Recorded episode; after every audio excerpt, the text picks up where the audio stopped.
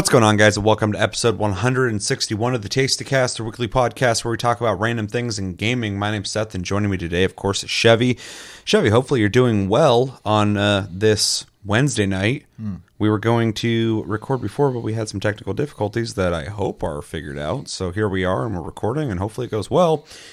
And before we kick off this Tastecast, talking about what games we've been playing, of course, we'll be talking about Lost Ark uh, in probably quite a bit of detail. I'm sure we have a lot to say on it.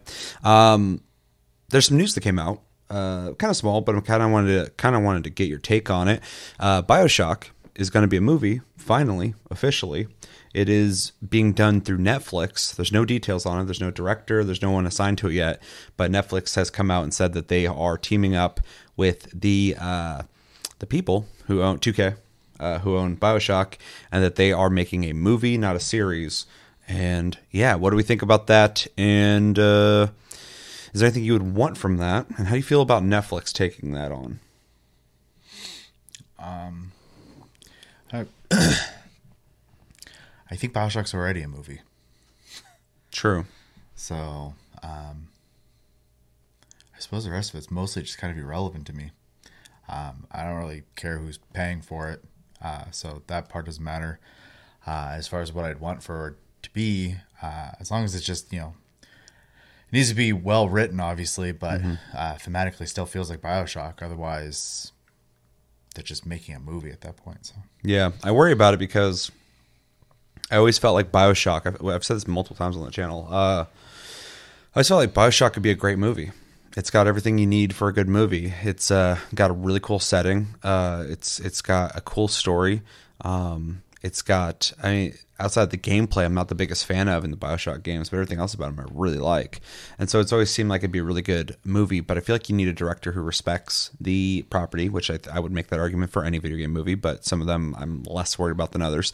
Uh, but also, uh, you kind of kind of nailed it. I, I feel like there is some uh, some deeper thoughts, uh, almost some philosophical thoughts that go into a lot of like the logs that you go through in Bioshock to kind of get a background on why somebody would have the ambition of making Rapture or uh, was it Columbia?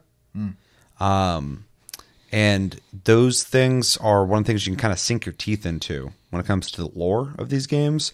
And a movie doesn't have enough time to maybe dive into that, but it could. Uh, like if you had Denis Villeneuve or something make it, but he would never make that.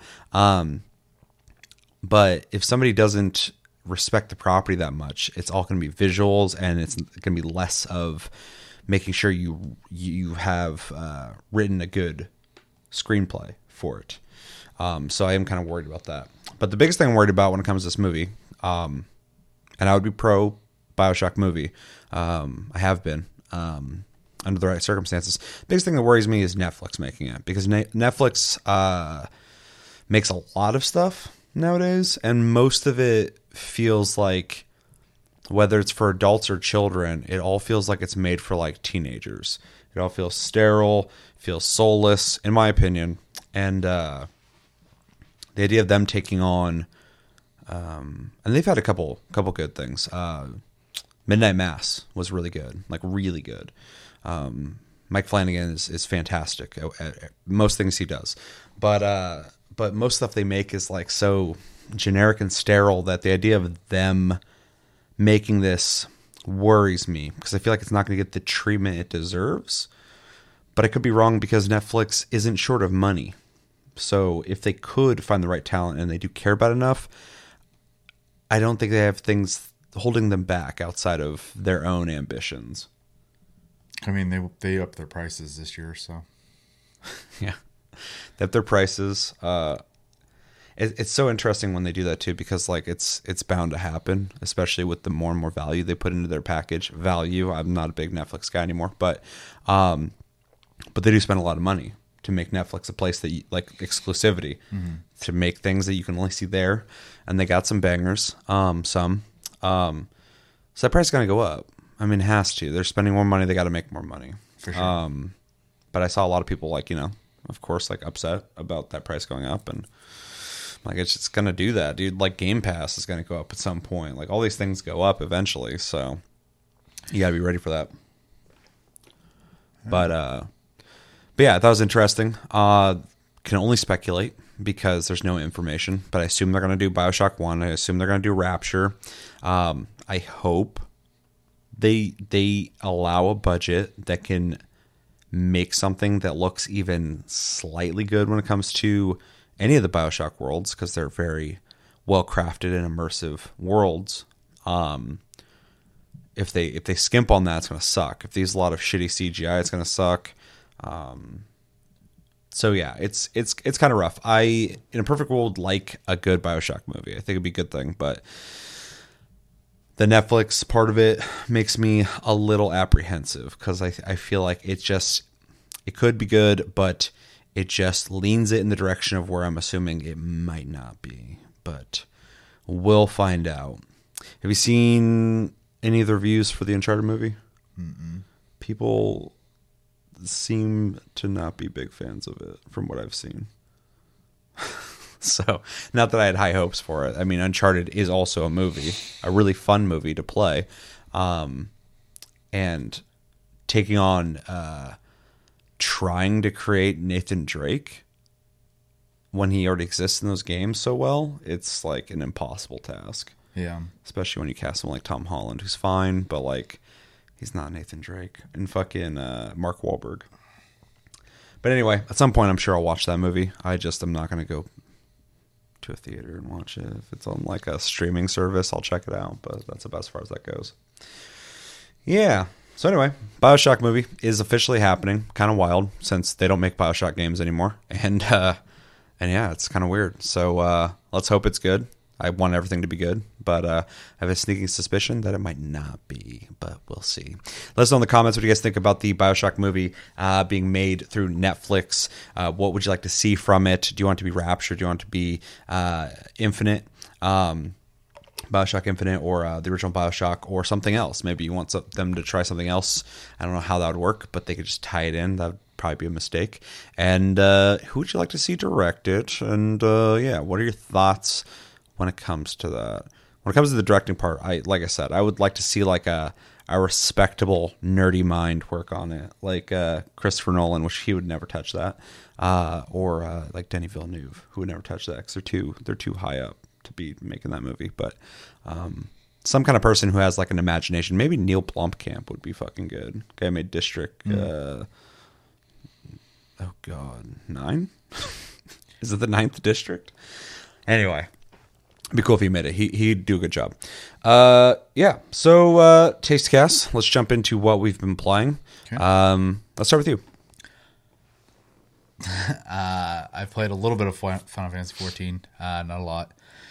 Uh, popped in, did a couple dailies.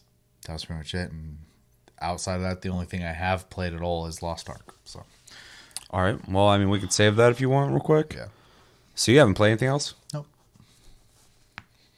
Oh yeah. Last last week you were talking about you playing um, you're playing Guilty Gear. Because I was like, weren't you playing Guilty Gear? But you already talked about that last week. So Yeah, and I played all the plus games last week. I still need to play game of the month. Um, yeah, we need to set a, a day aside for that. I say this week has been, uh, well, half this week has been Lost Ark. The other half has been it being in maintenance uh, when I'm home. So That is true. Yeah. Um, and the the game I'm probably devoting my time to comes out after this airs. So Yeah. Yep. so yeah, I'm just kind of in a weird lull right now. Yeah, that is weird. I uh, I was able to wake up early and uh, play it because I was in maintenance last night as well, and it's in maintenance right now. So I mean, like they're, I mean, at least they're working on it. But uh, yeah, it's it's kind of annoying that it's like, you know, on our free time, can't fucking play it. But that's the roll of the dice. Yeah. Um. Okay, so I don't have much to talk about either. So I guess we're just gonna have a Lost Ark discussion, which is uh, cool. So I'm sure a lot of people want to know our opinions, and we want to know theirs. But uh, I played UFC 4. Finally, got around to playing it. Um, I'm not gonna talk about my opinions on it. I'm just gonna let you know I kicked a dude in the head a lot. I kicked him in the head a lot. I kicked this dude in the head like 15 times. His head was like black and blue, and he looked wild. And then he knocked me out. Or no, no, he didn't knock me out. He broke my shin. He kicked me in the leg like four times and broke it. I'm like, I kicked you in the head like 15 times, and he's broke my leg. weren't drinking enough milk. Apparently, yeah, that guy, he must have been Russian. I don't know, man. I hear they're uh, they're really hardcore in MMA right now. Um, yes, that happened, and we will talk about that at the end of the month for Plus Club.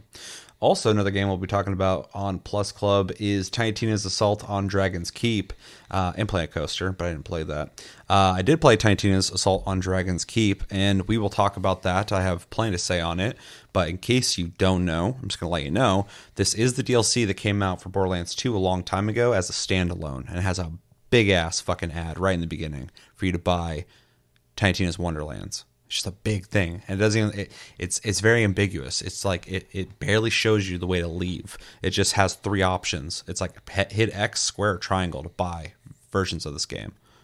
And I was like, holy shit, this is some Xbox shit. You're gonna advertise stuff before I can even fucking play this thing. So anyway, that's the thing. Check that out. We'll be talking about it at the end of the month. Uh, played more Dying Light 2. Don't have a lot to report there. I haven't beaten it still because I've been playing a lot of Lost Ark, but uh, I have been playing it in the second area more. It's very cool. It's very vertical. It's very different from the first area. Um, I almost have all my parkour, my combat abilities, so that's cool. Combat in that game and parkour in that game, same as the first game. Um, just feel right as you unlock more and more stuff. Like it's like there's like the way the game's supposed to be played, and they take features away from you and put you in the beginning, and then you just unlock the full experience. Um, in a lot of games, I, I almost feel like that feels cheap. In this game, it almost feels rewarding because you feel like you're gaining access to mobility and combat. I don't know. It's it's it's an interesting uh, thing, but um, I'm enjoying it. Um, I was I was hoping to finish it last weekend, this last weekend, but I literally outside of six hours played Lost Ark all weekend. I was really fucking sweaty. It's really, like it's the sweatiest I've been on a game in a long time. um, I literally like I was like I gotta sleep at some point, so I like fell asleep. and I set an alarm. I slept for six hours. Woke up. I was tired. I was like, I'm gonna play some more Lost Ark because I gotta hit fifty. That's really bad. I felt like I was like fucking. I felt like I was like 15 again, dude. Just like I gotta fucking play this game. And and we're we're we're gonna talk about in a sec, but like it's not even like the game's good, but it's not like the game's amazing. I was just like, I got too many fucking games to play this month, and uh, I'm really wanting to put time into this game, so I better put all my time into it right now. Yeah, time crunch. Yeah, exactly. Um, and I've I've explained this to you like three times already, but uh, my big thing is I wanted to leave the game um, in a way that when I come back, I'm already in the end game and ready to just do that. Um, I didn't want to like stop playing at like 45 and have to remember what the hell is happening in the story and stuff like that. So I kind of just beelined it. Um, so yeah, Dying Light 2, I was gonna complete. I didn't. I should have and now I have uh, Forbidden West to play in a couple days, and I'm literally taking some time off to play it because that's the only way I'm going to be able to play all these games apparently. So, uh, but I got a plan. I got a plan. All right. Well, uh, I already kind of dived into uh, Lost Ark. Okay. Um, so let's talk about that. Um, and before we talk about that, I did a stream uh, I've done two streams on Lost Ark. One of them was pretty early in the game, and then the recent one was earlier today. I did in the morning where I was doing endgame stuff. So if you're curious about endgame, I actually had a really good conversation throughout that whole stream. People were like really active and talking and asking questions about endgame and discussing what they're doing in the game. So like pretty much for like the, the hour and a half I streamed, we were just talking like nonstop about Lost Ark. So check out that episode. I wasn't going to keep it up on the um oh god, what's it called? Where all the videos are. I was gonna like hide it, mm. so if you wanted to watch, you can go check the stream playlist. Um, but I was like, I feel like we covered a lot of good stuff in that episode or in that stream, so I'm just gonna leave it up in case people want to hear that stuff and maybe they have the same questions. Um, but yeah, those are up, so check those out if you want to see gameplay and hear my um, opinions there as well. But uh, we've both played Lost Ark. Um, you're still on your way 250. Mm-hmm. What level are you? 30 something? 30 something. 30 something. Um, I hit 50, so I'm doing end game now, just so people know where we're at. Uh, what are you maining? Paladin. Paladin. And I am doing, I almost forgot, Berserker, which is pretty much what you'd assume a Berserker to be. Mm. It's It seems pretty classic. Um, it's a lot of quick attacks and like I mean, this game everyone attacks in every direction pretty easily. Everybody's got like explosive moves, but uh, a lot of his moves are like slams on the ground and shit, and spinning moves that hit a lot of people. Um, I think Paladin actually has some like group buffs or defense shit. You can uh, there's modifiers to to skills to um, add essentially perks to them.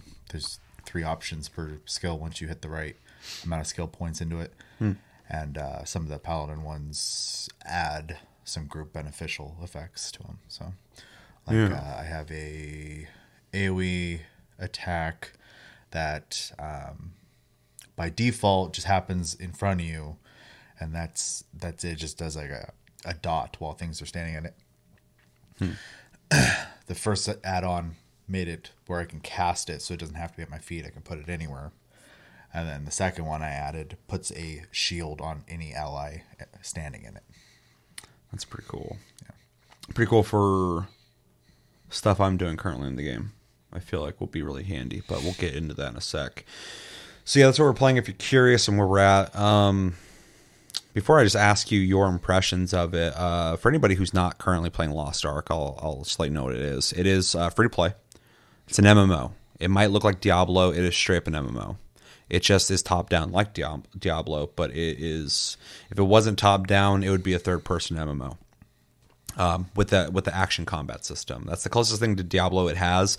Is the combat is kind of similar, mostly similar, and loot is portrayed as Diablo style, but it still is like given at the same pace as a lot of MMOs. It's not like all you're not just getting dumped like a bunch of shit like you know Torchlight, Diablo stuff like that. But it does give give you that shit just flying out on the ground kind of sensation. Most of it's just like resources. Um, so in that appearance, it looks like Diablo, but it is a straight up MMO where you uh, go to zones, you do quests for NPCs, main quests, side quests, and uh, you level up. Max level's fifty. There is uh, ships in the game where you're able to uh, go across the ocean, um, do missions on the ocean, do missions on different islands. Um, the story is actually portrayed in a very cinematic way, which I'm sure we'll talk about at some point in this discussion. And combat is more actiony, similar to Diablo. You uh, click places uh, to walk, you click to attack, and then your macros are Q W E R A S D F. Um, with yeah, yeah, exactly. Kind of, it honestly reminds me of um, that top-down PvP uh, PvP game I played. Do you remember what, what that was called? I don't remember what it's called. I know what you're something right something right but uh it's very similar to that so it does feel like an action moba almost Mm-hmm. in that sense and then v is an attack z is an attack sometimes depending on what class you're playing like my guy it's his berserk ability but then like the gunslinger z and x switch your weapons so all the classes are pretty different and then uh one through like nine are like items you can use and then you can uh, assign things to f1 which is weird Um, yeah, and that's that's pretty much what the game is. It has an end game that uh, I can go. Multi-tiered. Yeah, the the end game is yeah. Yeah, it has a pretty clear ladder, though. Uh, to my knowledge, it doesn't explain it very well. Every random video I've caught online basically says you should start here, and when your item level hits this, you go here. When your item level hits this, you go Oh, here. it's it's very it's it's maybe if you weren't used to that, it would be maybe kind of weird and confusing. And the game doesn't introduce you that you're now doing this very well. But once you know you are doing the end game and you understand what it is, it's very straightforward. It is a ladder for sure. Yeah. Like you're just going up the ladder and every once in a while it's like, Are you good enough to be going to this point? And you're like, uh no. And then you just keep going, doing grinding and shit, and then you fucking and then you go up uh, when you can. But we will dive into that. But uh, Yeah, but the only other thing I'm going to add to that too is um, the one of the dungeon types I can't remember at Endgame um, has a two time per day thing I think, but it also has a uh, mechanic built in that if you miss a day, you're not missing out. Those attempts just get moved over up to five days, and then it stops saving them. But yeah, so that you don't you'll miss out on opportunities to loot. So yeah, Yeah, and I mean, what else when it comes to what the game is? It's got mounts. I mean, it's it's literally an MMO. Guilds. We have a guild. It's Tasty Loot Gaming. If we know you well enough, feel free to look us up and um, and join. Although there's only 30 spots, and that's probably going to fill pretty quickly because people are hitting 50 and getting other characters, and they're going to fill that up. So hopefully, Once you go levels, that you can expand it. But yeah. I yeah, I figured. I uh just letting people know. And yeah, the game's the game's super cinematic for a top-down game. Um we've both played it a lot. Uh so yeah, what's uh what's your overall impressions of uh of uh, Lost Ark?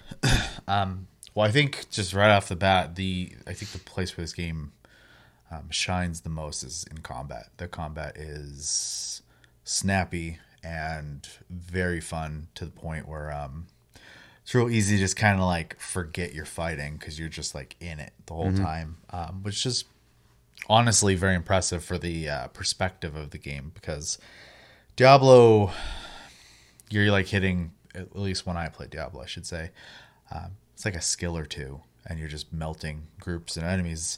Um, this one, you are kind of doing a similar formula, except for you're comboing through moves a little more often. Uh, not the leveling experience so much, just because you you are melting things, but the leveling is not meant to be hard. It's meant to get you to fifty. So Yeah.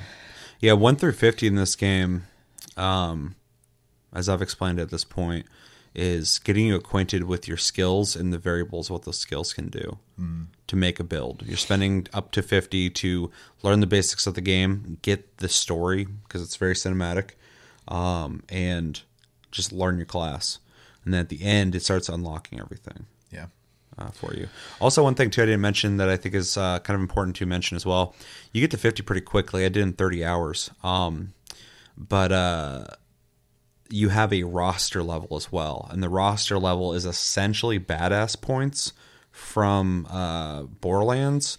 Uh, when you level your roster, uh, mine's 25 at this point, you get stats for your account. So every character on your account will have those stats now. So the more you get your roster up, the more powerful all your characters become over time. So when you do cap out at 50, soft cap, you can go up to 60, but it takes forever. have you tried that on a different server yet?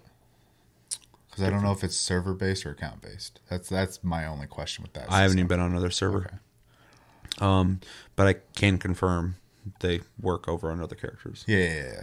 I just Um, wasn't sure if it left the server or not. I just want to add that though because uh, it's an interesting system. It, the game almost feels like every character is just working towards your account and not that character. It's interesting. Yeah. Um, yeah. Outside of that, um, the the zones are not super open, so um, it is less MMOE in that regard. Um, they're very much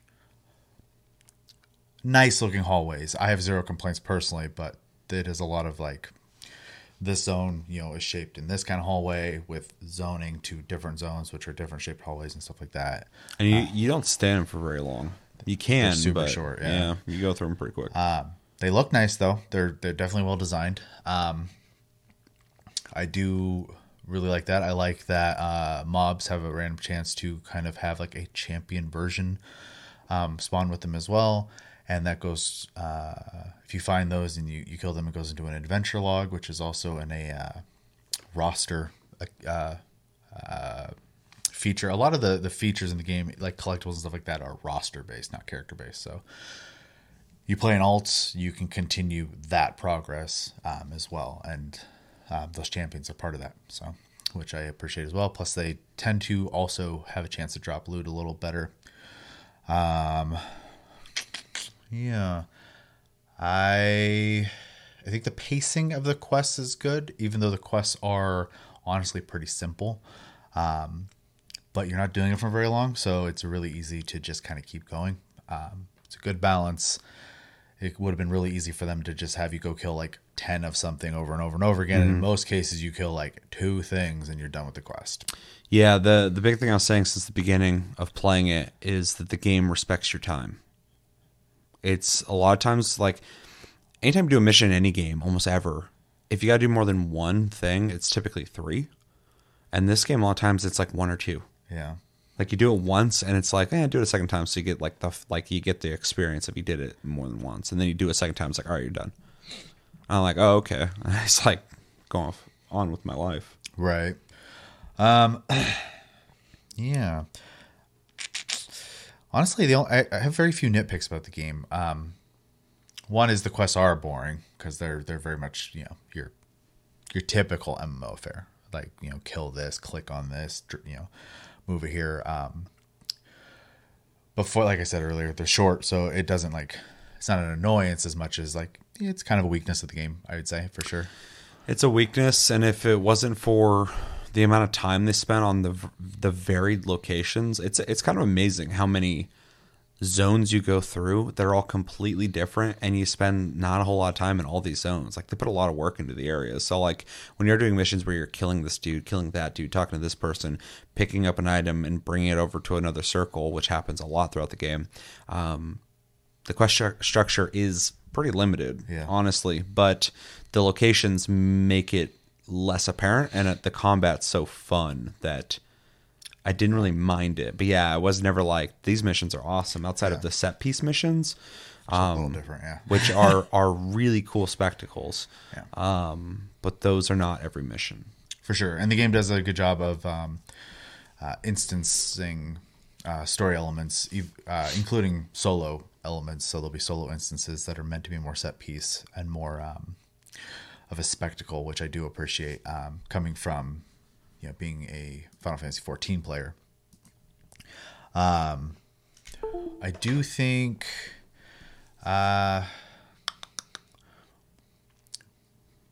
the only th- the only thing I honestly warn people about, and I, most people already know this coming into free to play games, but in case you're new to it, um, they make their money uh, other ways, and uh, in this case, it would be a cash shop, and it does have technically a way to buy gear towards the end of the game, so um, that can be a turnoff for some people. I don't um, have this need to be out geared compared to the rest of the community, so it's not a big deal to me. Um, but that is something to be aware of. Um, if you are worried about, some people do want to be like the best, and that can be paywalled technically. So, um, just a warning in that regard. But if you're just playing it, you- you're never going to worry about it. So, Yeah, I haven't uh, I haven't felt the need to Hmm. pay for anything yet. So yeah, it's going to be a type of person for sure. Yeah. they're going to want to be the best as fast as possible. Um, one, if you have expendable income, like plenty of it, and you don't have to think about it, or even if you don't have expendable income and you just don't care, Yeah. um, there are certain types of people who will use that to their advantage for sure. And then you know my mentality on that is uh, the whales are keeping the servers open for me. So As long as I'm not negatively impacted by it, yeah, I don't care, yeah, honestly. But if they're gaining an advantage on me in a way that is a negative experience for me, um, that's when it bothers me. for sure. And time will tell in long haul because um, one thing to be concerned about when you're buying currencies essentially is how does that affect the economy because it does affect everybody. So uh, we'll see. Right now it's fun though. So um, going into the, this game mostly just kind of with low expectations and um, they've been exceeded because I didn't really have high expectations for it. Um, I wasn't gonna. This isn't my main MMO. Won't be my main MMO, but uh, I am having fun, and I am fortunate enough to have a group of people to play with. So um, I don't have to worry about pugging content. yeah, we got we got a decent amount of people playing already, which is nice. Yeah. So um, Unlike when I was playing ESO and everybody played for like four days and then we're gone, and I was like, well, fuck. There's like two of us playing now. yeah, games are for me. I, I don't dislike it, but it's. I'm not a huge Elder Scrolls fan, and it definitely feels like an Elder Scrolls game. So yeah. Yeah. Uh, I, th- I kind of already said it, but it's a beautiful game. I love the way it looks. Um, and it's very flashy. That's not everyone's cup of tea. It is absolutely my cup of tea. I love flashy combat. It's weird. Well, yeah, the combat's super fucking flashy. It's almost too flashy, but um, it's impressive looking. So I can't take that from it. But um, it's weird how Korean MMOs have like a look to Oh, yeah, them. yeah. Because this game, every time I look at it, it reminds me of like Aion and another Korean MMO. I forgot which one it was. Is it But- BDO? Vindictus, BDO. Oh yeah, Vindictus reminds me of Vindictus as well too. Like character models, all that stuff. Yeah. Like all these games at the time they come out, of course, like the graphics go down over time, but um, or, or depreciate over time. Um, they go for like uh, semi-realistic looking character models. Um, and yeah, BDO as well. Um, they they go for these like um, semi-realistic looking character models that have like nice looking hair, you know, realistic looking skin, normal proportions for the most part.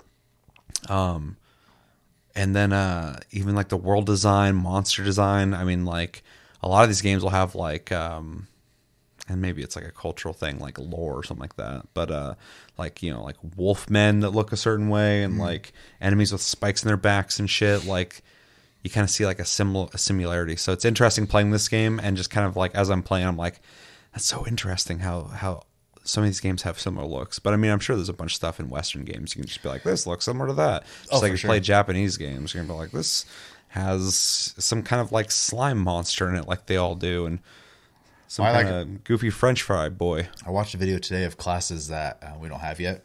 Mm-hmm.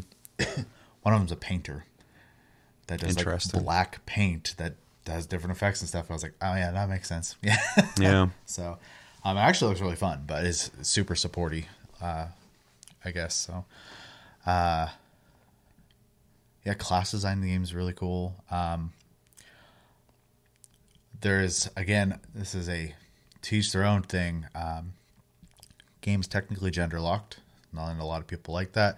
I don't mind so much because I understand the aspect in why why they do that. Yeah, me and you're on the same page on this. But I do understand from Western audience perspective when we make games, we want to make our hero versus like um, you're playing a character in a lot of uh, Eastern games. Um, Yeah, it specifically in a lot of Korean games that I've played. Um, one of them that I thought of when we talked about this originally was like Dungeon Fighter Online stuff like Mm-hmm. that. But like um, I think Vindictus works as well because they, they Vindictus, named. yeah, for sure. Yeah. It's in these games you get to customize their character. They've already predetermined these characters within the world and lore. Mm. Um, and you are playing as that character, and you get to choose how that character Some looks. flair for 'em. But it's still a character they made, Mm. and so in their mind, you know, this martial artist that you're playing is a female in their world, and Yeah. you're, you know, deciding how she looks, but you're still playing that uh, archetype or whatever. And uh, and within those confines, I don't, I mean, I have no issue with it at all. I don't mind playing male or female. I typically play play male characters if I make characters, but in a lot of games nowadays too, if I know I'm not going to spend a lot of time in it, I don't even really customize my characters much anymore because I'm like I'm going to beat this and be done with it. If it's a game I know I'm going to spend a lot of time in, I'll like I'll customize my character, of course, because I want I want to uh, you know be more involved. But um, in a game like this, um, it's interesting because um, I honestly don't care if it's if I'm male or female. Like it's I'm completely fine with it. Yeah. I mean, I'm the wrong person. I, I play a lot of female characters in games, so um, I am playing a male in this one though. I also get I get bored doing the same thing over and over again too. So if mm. I'm if I'm always like habitually playing male characters, I like to like push myself to not play one and just make a female character. And if a game makes me play one, I'll just I'll I don't I didn't even think about it until I hear people complain about. It. I'm like, oh yeah, people are upset with that. and it's to each their own. Like Oh, you said, sure, it's not like sure. a it's not a right or wrong issue. But I think it's important to kind of understand that this is not uncommon. Well, some people are also like living a fantasy of like implanting themselves into the game. Um, Which I don't. I do. can't do that. Yeah, Yeah, I don't. I don't have that. I am uh, playing a fantasy. Um, that's yeah. It's not supposed to be. It's supposed to be someone else. So, yeah. but again, yeah, we already went over it. It's to each their own thing. Um, for me, it works just fine. I like the um, the more like uh, they get to pick aspect of it because it does add a a very definitive style to every single um, even spec, but but uh, archetype essentially, and um, very similar to like though Final Fantasy does allow you to pick your your uh, gender. Um, it's similar to like job system, right? Like this job looks this way. Well, in this game, this per you know this character looks this way. Didn't Final Fantasy have gender locked characters? Used to. Yeah. Used to. Yeah. It's not. Yeah. It's not such a weird thing in, in Asian culture, but Yeah. it's definitely a Western thing where we go. I don't like that. So Yeah, we either want to play like one main character Hmm. or make our own character. yeah. and neither's wrong. So uh, just preference. So yeah. Um, yeah, and I'm also looking forward to the fact that uh, it's it's kind of a hit or miss thing. We got ha- about half the game roughly because the game is four. I think it's four and a half years. A video I, I watched said um, in Korea we were at, but we got about two years worth of the game uh, given to us. So there's classes we haven't gotten yet that are technically done, and they can use those.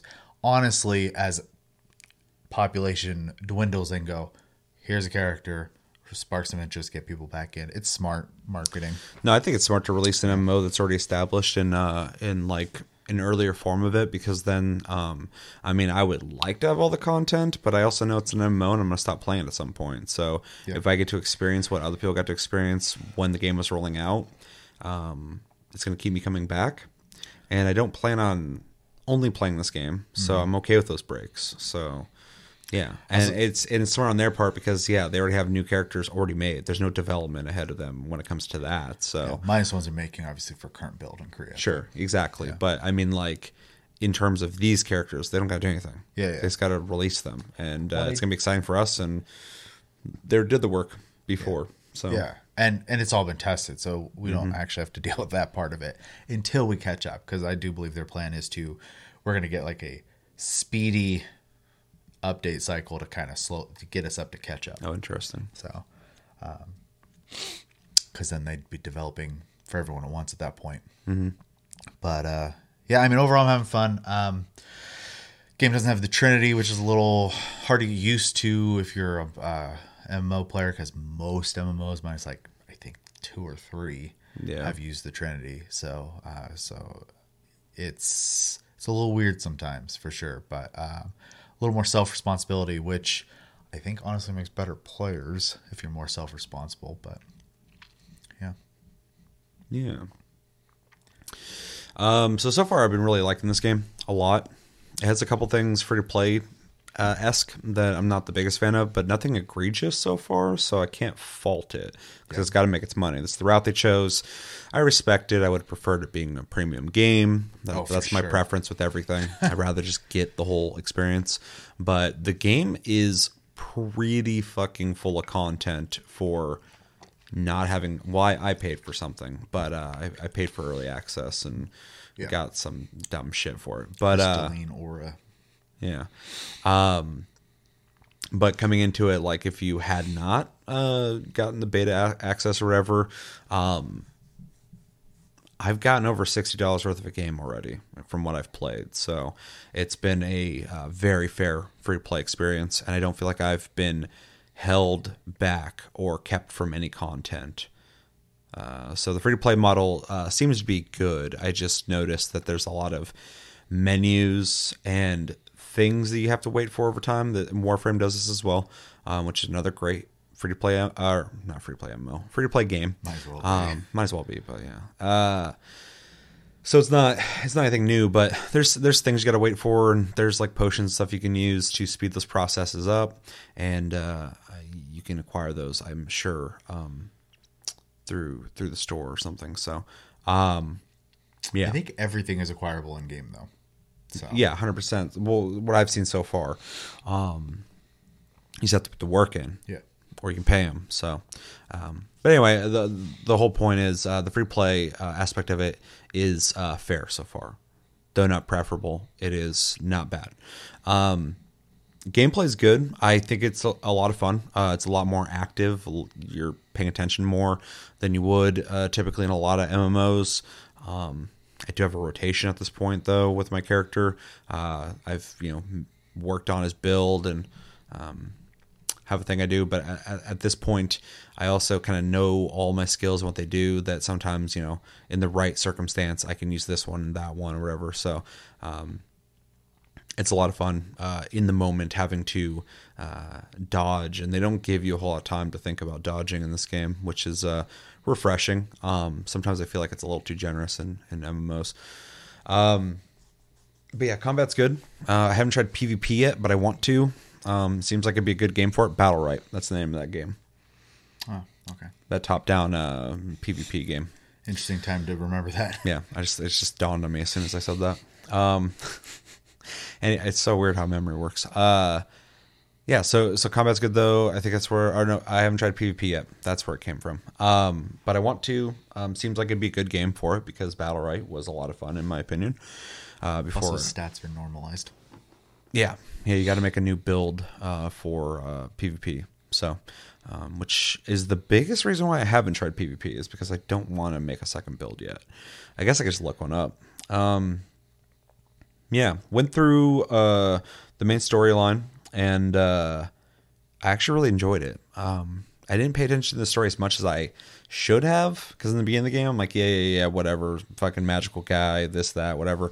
But as soon as I started seeing some pretty, pretty well done set pieces, I was like, so what the fuck's happening in this game? Because these are some pretty cool scenes that I, I want to talk about, but I don't want to talk about. But if you've played through the game, you've probably seen them. And a couple of them have to do with like sieging castles and defending castles, and they're really fucking cool. Um, not even just for like a top-down game, even though it's impressive they're doing that in this kind of game and telling story through through those means. But in general, for an MMO, it's cool to see these kind of this kind of scale um, when it comes to uh, the story they're telling, which I really like. Um, yeah, uh, zones are cool, um, though brief. You can revisit them though, and there's plenty of um, like trade skills, like fishing, um, being a lumberjack, uh, you know, forging plants. Um, there's a couple of them where you use like a sonar to find treasure and shit. Um, that you can go back to zones and use these anywhere. So there's reason to return sometimes. Also, if you uh, passed up um, NPCs to do quests in that area, you can always go back and do that. It goes towards your roster level as well, so it's not wasted time. Collectibles. Collectibles, Mokoko seeds um, are everywhere. There's like 1,200 Mokoko seeds in the game, and every zone has at least like three of them. Um, Every so you pick up gives you 150 roster XP. yeah, which I should go do because I noticed my roster level's going up a lot slower lately, but I've just been doing endgame. Um, I think you also get rewards for 100% completing zones too. So. Yeah, it's kind of figured when I played alternate characters because uh, all this goes towards your roster, not your character. So all the Mokoko seeds, all the gold I make in the game, all the silver I make in the game, it's not my characters, it's my accounts, which I I like. I think it's kind of cool that uh, I. I just feel like wide, which yeah, great. which is which is nice because when I made new characters and I had to pick a horse, I picked the brown one, I picked the black one. I have all three of them. Yep. So the more you play the game, the more you just have access to everything for everyone. Uh, that's part of your roster, so it's kind of cool. But yeah, the Mokoko Seed thing is neat. I like when MMOs embrace just doing stuff within the world that's not just questing. Um, I know it's kind of vague, but um, really, any I appreciate people doing anything. This game has plenty of like random things to do.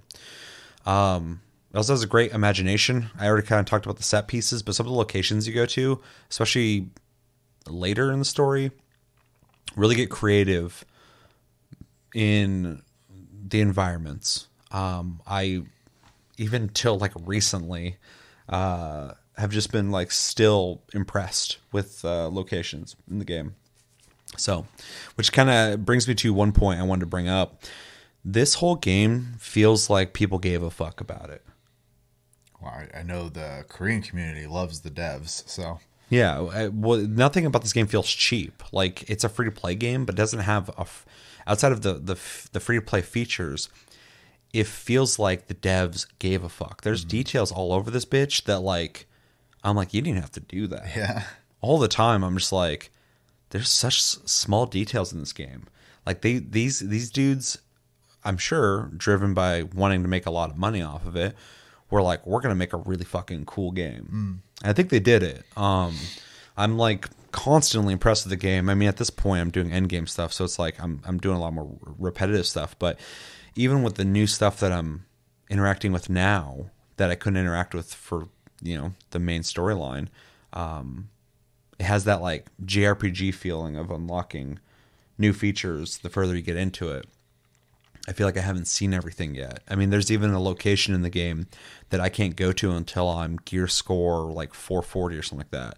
And right now I'm 386. So uh, there's a whole area I can't go to yet until I you know do enough end game to get to that point. So I think it's really cool. Gives me something to look forward to, which is really important for me when it comes to MMOs. Um, I think there's a generous amount of classes in the game. I can't go through all of them, but because I can't remember them all, but there's quite a bit of classes. They're all very different. Uh, each one I've played has felt different, um, and all have different specials uh, that that make you play them differently, which is really cool. Uh, like I said before, I'm playing Berserker, who is essentially just uh, DPS. He does a lot of damage uh, quickly, and I'm really enjoying playing him. But my other character that I play is a gunslinger uh, who has a sniper rifle, uh, I think dual pistols, and a shotgun. And they all have their own skills, which is kind of wild. Um, so you're switching between those for like close distance, long distance, medium range.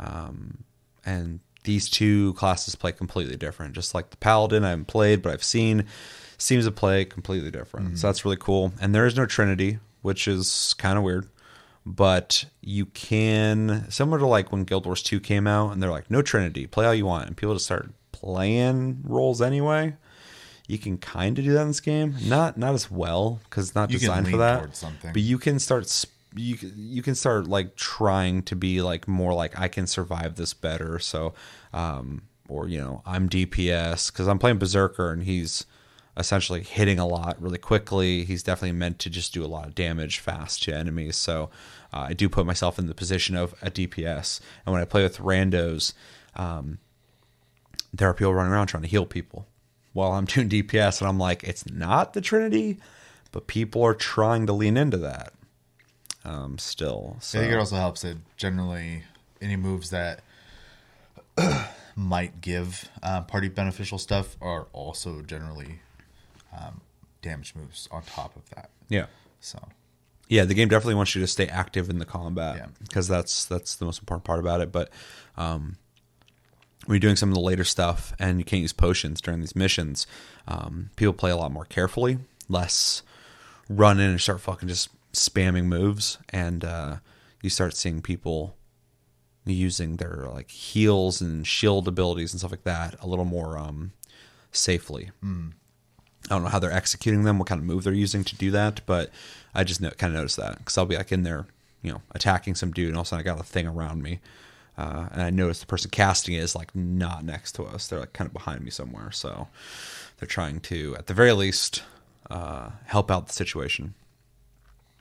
So yeah, we already went over uh, what to expect from um, questing. That there is um, uh, jobs that um, everything everything in this game you fucking level up like everything. Your your character, your roster, your um, house. Um, and I was gonna get to that. Uh, your jobs all independently level up, and as they level up, you get uh, more abilities with those jobs, um, and then you use those resources uh, typically towards your stronghold, which is your house.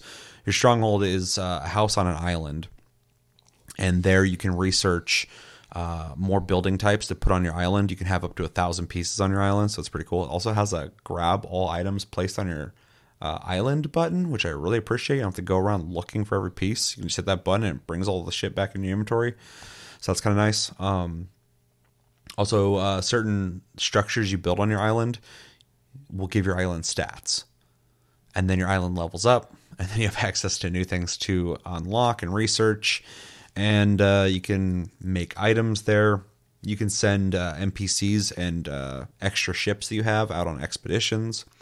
And yeah, there's a bunch of shit to do there as well. It's something I waited on until I beat the game or beat the story um, to dive into because I uh, I noticed the the the the XP bar and all that shit. I'm like, oh fuck, this is like its own own little mini game. So um, yeah, but I'm I'm doing it now, and I'm actually really enjoying it.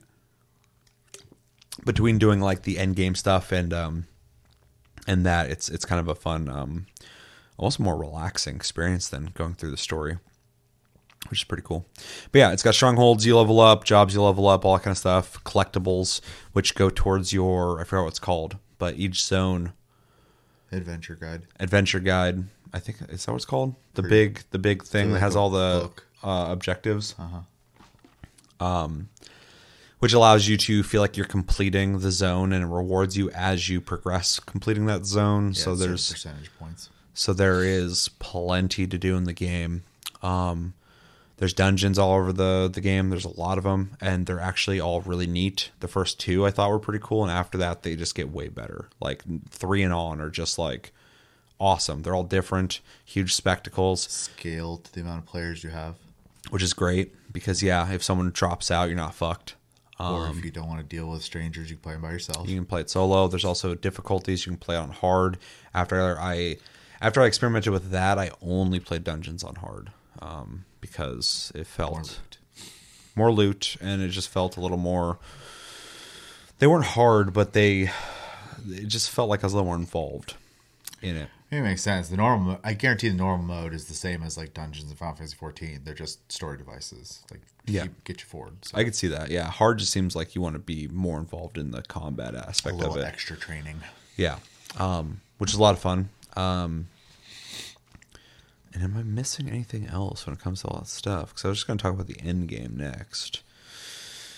So yeah, after you complete all that stuff, though, um, there's like a couple islands you got to do for the story. There's also a bunch of random islands you can go to as well. There's a bunch of secret shit out in the ocean too, which is kind of neat. There's also different types of water in the ocean that are hazards. So that's an interesting part. But uh, the end game is interesting because, like we kind of said before, it is essentially a ladder. Um, what happens is uh, once you complete a certain part of the story, uh, you unlock um, the ability to do something called chaos dungeons, um, abyssal dungeons, and uh, something raids. I forget what they're called, but uh, essentially raids. Um, and pretty much the objective there is uh, when you complete when you complete the story, you get a full set. The game gives you a full set of uh, armor that's rated at 302. There's a gear score um, in the game, and it, it, once you wear that, you're at 302. And then um, there's something in the game called honing, and you're able to use uh, resources that you get from certain end game uh, game types or breaking down armor.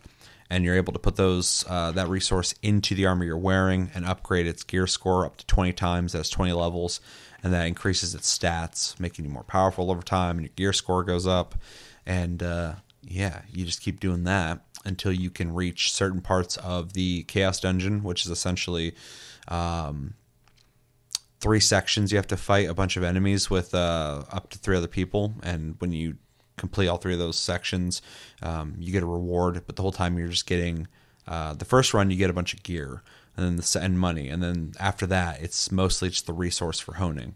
Um, but it's a really good way to, and you can get this stuff just by playing missions too. As long as you're getting armor and breaking it down, you're getting these materials. But this just gives you that as you play it. So it's probably the fastest way to do it. I think that's what it's designed for. But uh, once a day, um, you are able to um, increase your chance on getting uh, items from it. It said two times a day, but I've only seen the once. Like I'll, I'll start it up and I only have one attempt. Interesting. Yeah, I thought it was supposed to be two. I think it and is then two. If you miss a day, it's supposed to carry up to five. Unless my days schedule's so fucked that like I'm maybe I'm doing fifty percent of my two things constantly. at a time. I don't. I have no fucking idea because I I had read also, and I remember the first time I did, it, I had hundred of this thing called resonance, which is your attempts, and then I had fifty, and then I had zero. Now every time I hop on, I have fifty. So maybe I'm not letting it recharge maybe. enough. Maybe you should watch a video on it. Yeah, maybe.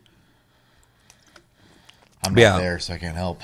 So you do the chaos dungeons, and then the abyssal dungeon is essentially revisiting dungeons from uh, throughout the game, which I think is a good thing because they put a lot of work into these dungeons, and the idea of not revisiting them sounds awful um, because they're really neat. And playing them one time uh, it doesn't seem that great. Um, but then the abyssal dungeons, you do sections of the dungeons before, but then you fight a boss um, that you can't use potions on, which really sucks. So you have to really be on your shit, play together, and work together. And then uh, the raid is essentially a top-down version of Monster Hunter.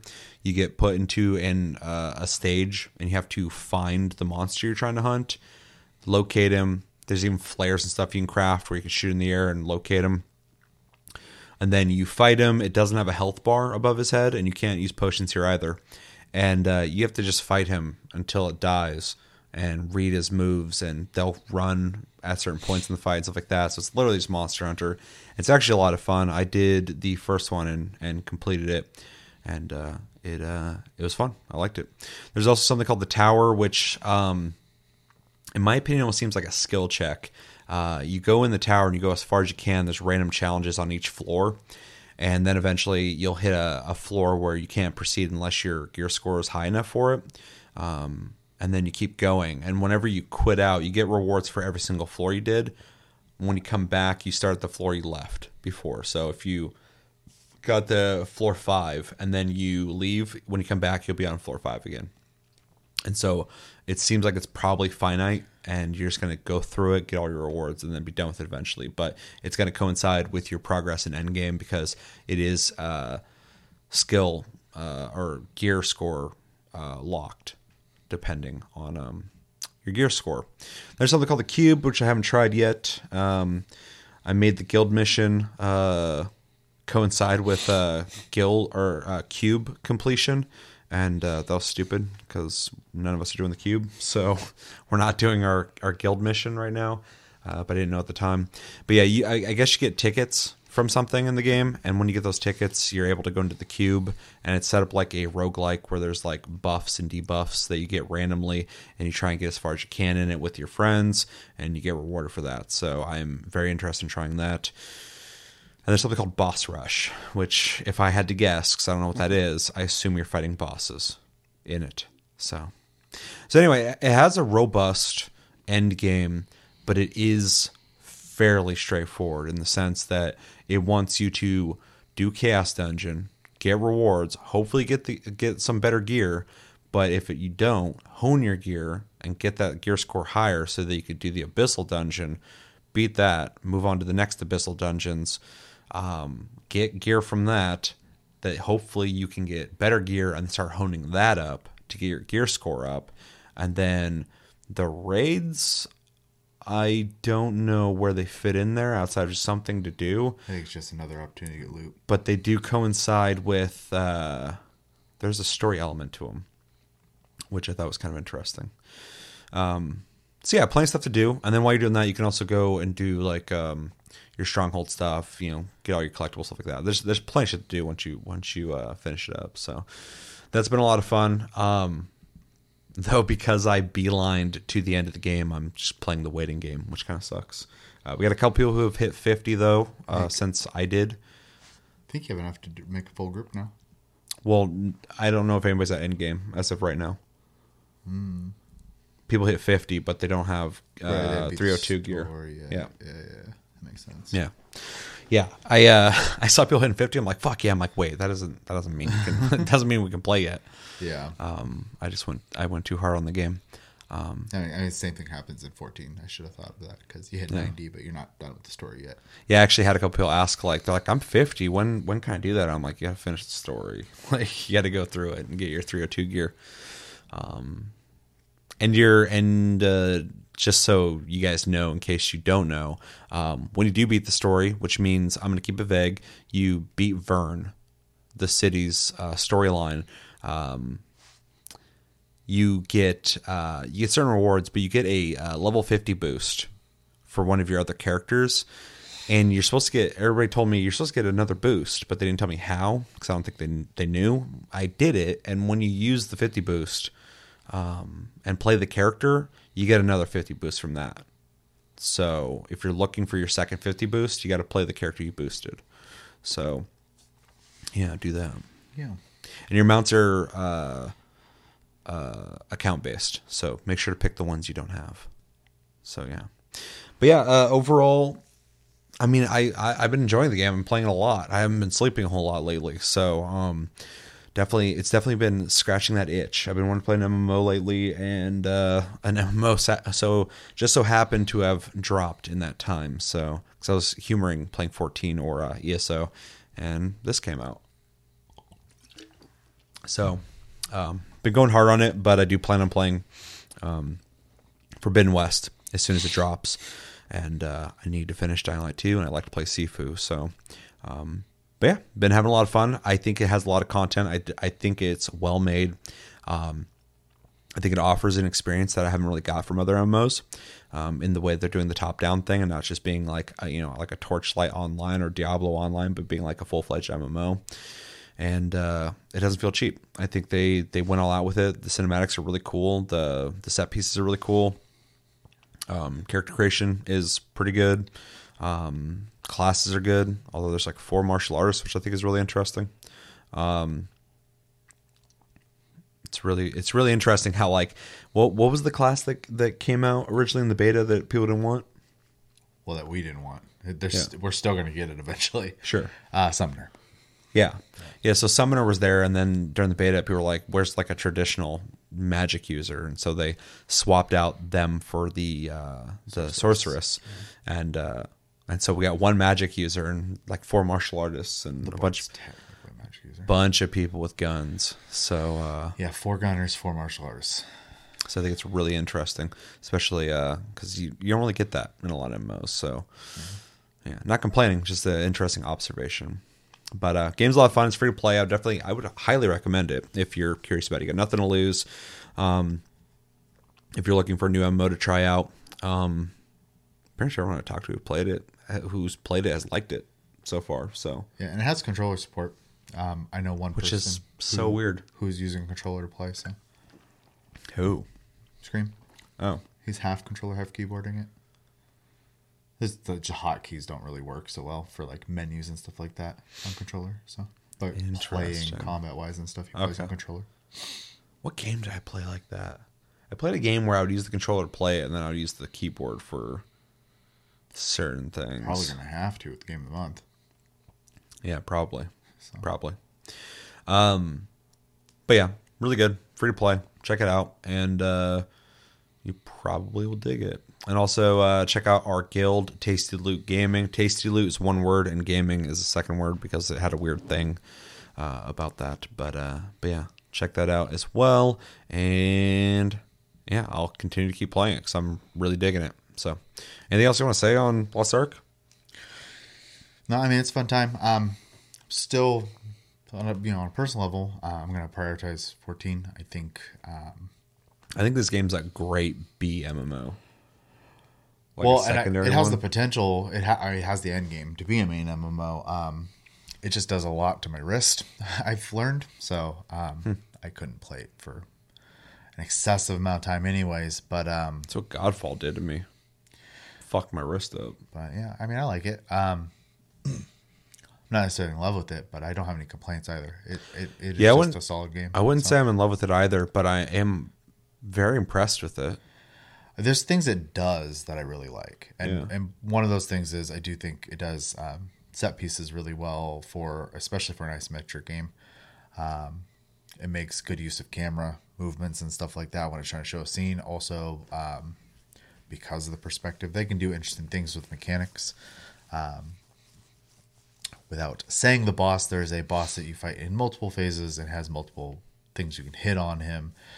Um, and as you're going through and doing the different phases and moving through the the level to keep fighting him, um, it adds more and more mechanics and stuff like that. And it's a fun fight for sure. Um, I was very impressed with that. So um, I did not expect that from the style of game it is. So yeah, that's one of the reasons I, I say I'm impressed with the game is I'm I've been surprised by multiple times mm-hmm. now, um, and so it's giving me an experience that that uh, most most I've played I don't I don't there's no surprises.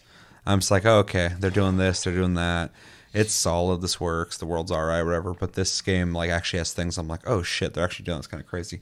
Plus like it has a whole the whole ship thing which I think is really neat. There's like nine ships in the game to unlock and all sorts of shit. Like it, it's just full of content and it has a lot of like stuff to keep you busy, which I think is my favorite thing about it because it's giving me that like oh, I got a little bit of time. I'm just gonna hop in there and knock out some of my you know basic shit, basic MMO stuff. If you play a, a certain MMO, any MMO regularly, you're gonna get into this groove where you are just kind of completing certain things. It's nothing new or revolutionary there, but I think they do a good job at gamifying everything in the game to the yeah. point where it's really easy to just go, eh, I'll work on this right now. Eh, I'll work on that. Even working on your house and decorating is a game. Um, and so it's a really easy game to spend some time in. Oh, for sure, for sure. Um, it also is um, going to be good for me as well because, like, you know, 14, you know, in between patch cycles, content kind of lulls, mm-hmm. gives me an opportunity to play something else. I might still want to play an MMO, so it'll be there for that too. Um, where I'm, it actually launched at a perfect time because all the 14 content is mostly done by most people right now. So, yeah, I noticed because a bunch of people you play 14 with, as soon as you guys were done, me, Sarah, and Josh were playing uh, Lost Ark while you guys were playing 14. And then I saw like four of you guys just like logging all at once. Lost Ark. I was like, the raid must be over. Yeah, raid was over. Just fucking everyone just hopped over real quick, and then like they're talking to a couple people who play 14. Um, it seems like they're just like waiting for content right now. So yeah, um, 14 is designed that way intentionally, though. Mm-hmm. Um, Yoshi P doesn't want people no lifing it, so yeah, just kind of reconfirming what you said about like it's in a lull right now because that seems to be the the case among many people. So, um, so yeah, good time for this to come out. Horrible time for this to come out because of the month. Um, and uh, yeah, there's plenty to play, and he's they also decided suffering more. from success, which is the MMO story these days. Yeah. Um, even New World, even though that fell off really hard, because but- people fucking want new MMOs, and I literally saw somebody fucking on Twitter as like a publication or something. I don't remember who the fuck it was. They're they were talking about the success of Lost Ark, and they're like, "Wow, people really want a new MMO." I'm like, "Bro, they've been wanting one for Like, fucking not years." seen the fucking chaos that's been happening because of one of the like two MMOs. There's more than that, but let's be real here. One of the two main MMOs um, having trouble right now, and that caused a huge like need for an MMO because not everybody wants to play the the competitor there. They want something more their style. Oh sure, yeah. There's there's a bunch of people who who there's a bunch of people who didn't think they'd like Final Fantasy 14 who ended up liking, but there's some people who are just not ever going to be into their it. style, for sure. And so there's a huge fucking void right now for certain people. And then New World came out. Servers got hammered. Content wasn't there, and Janky amateur fucking problems. some bad mistakes were made, um, and they lost a ton of people. The, the game's not like completely dead. I think it still has about forty thousand concurrent players, um, but uh, that's pretty low for an MMO. 40,000? Yeah, Man. but they have the opportunity to fix it. But they have to regain trust at this point. Plus Amazon, dude, they don't have an excuse like financially. Well, people keep saying that about Lost Ark as well, but um yeah, but that's more of a like realistic grounded style MMO, which Yeah. some people are looking for because we really don't have that to be honest. So um, We don't have any MMOs really, but yeah. We only have sure, a couple. sure, sure. So and then the ones people are playing are all old. Like Yeah. Yeah, all the popular ones right now are fucking years old. 10 like, plus. Yeah. It's crazy. It's like the many times I've talked about the the genre being dead, and it always seems to shock people when I say not shock them, but like the concept of like the genre being dead is like people are like, what? Like there's game. I'm like, no, dude, those games have been out for fucking ever. No one's making new ones, and now now we're starting to see some. We're starting to see people test the waters. And Lost Ark came out in 2018 or some shit. So like, Yeah. it's not even like not new. brand new. It's new to us. Um, but so sought after that so many people played the Russian version of this game already. There's so many people playing this game who already played it. Um, yeah. So that's that's fucking amazing. But uh, but yeah, between Lost Ark and uh, and um, oh god, what's the, New World, World, and um, the one coming out, Ashes of Creation, looks super promising. looks cool. I feel bad for them though because servers are probably going to hammer. They're going well. to start from success too if the game sucks. Because people at this point just want a new fucking MMO. And we are starting to get them. So I can't I can't complain as much anymore. But that I'm seeing people like like starting to talk about uh oh people really want new MMOs. I'm like, dude, fucking of course they do. that's like that's nothing new. People want multiplayer But- social But experiences. but so. that I'm hearing that in a more public sense means hopefully that people are going to take note that New World, even though it had issues, was a success at first. And Financially a success, for sure. Uh, Lost Ark is doing very well on Steam. Um, so hopefully somebody who's got uh, a budget and a talented team or is willing to make one is looking at that and going, wait, MM- people want MMOs? Maybe we should make one.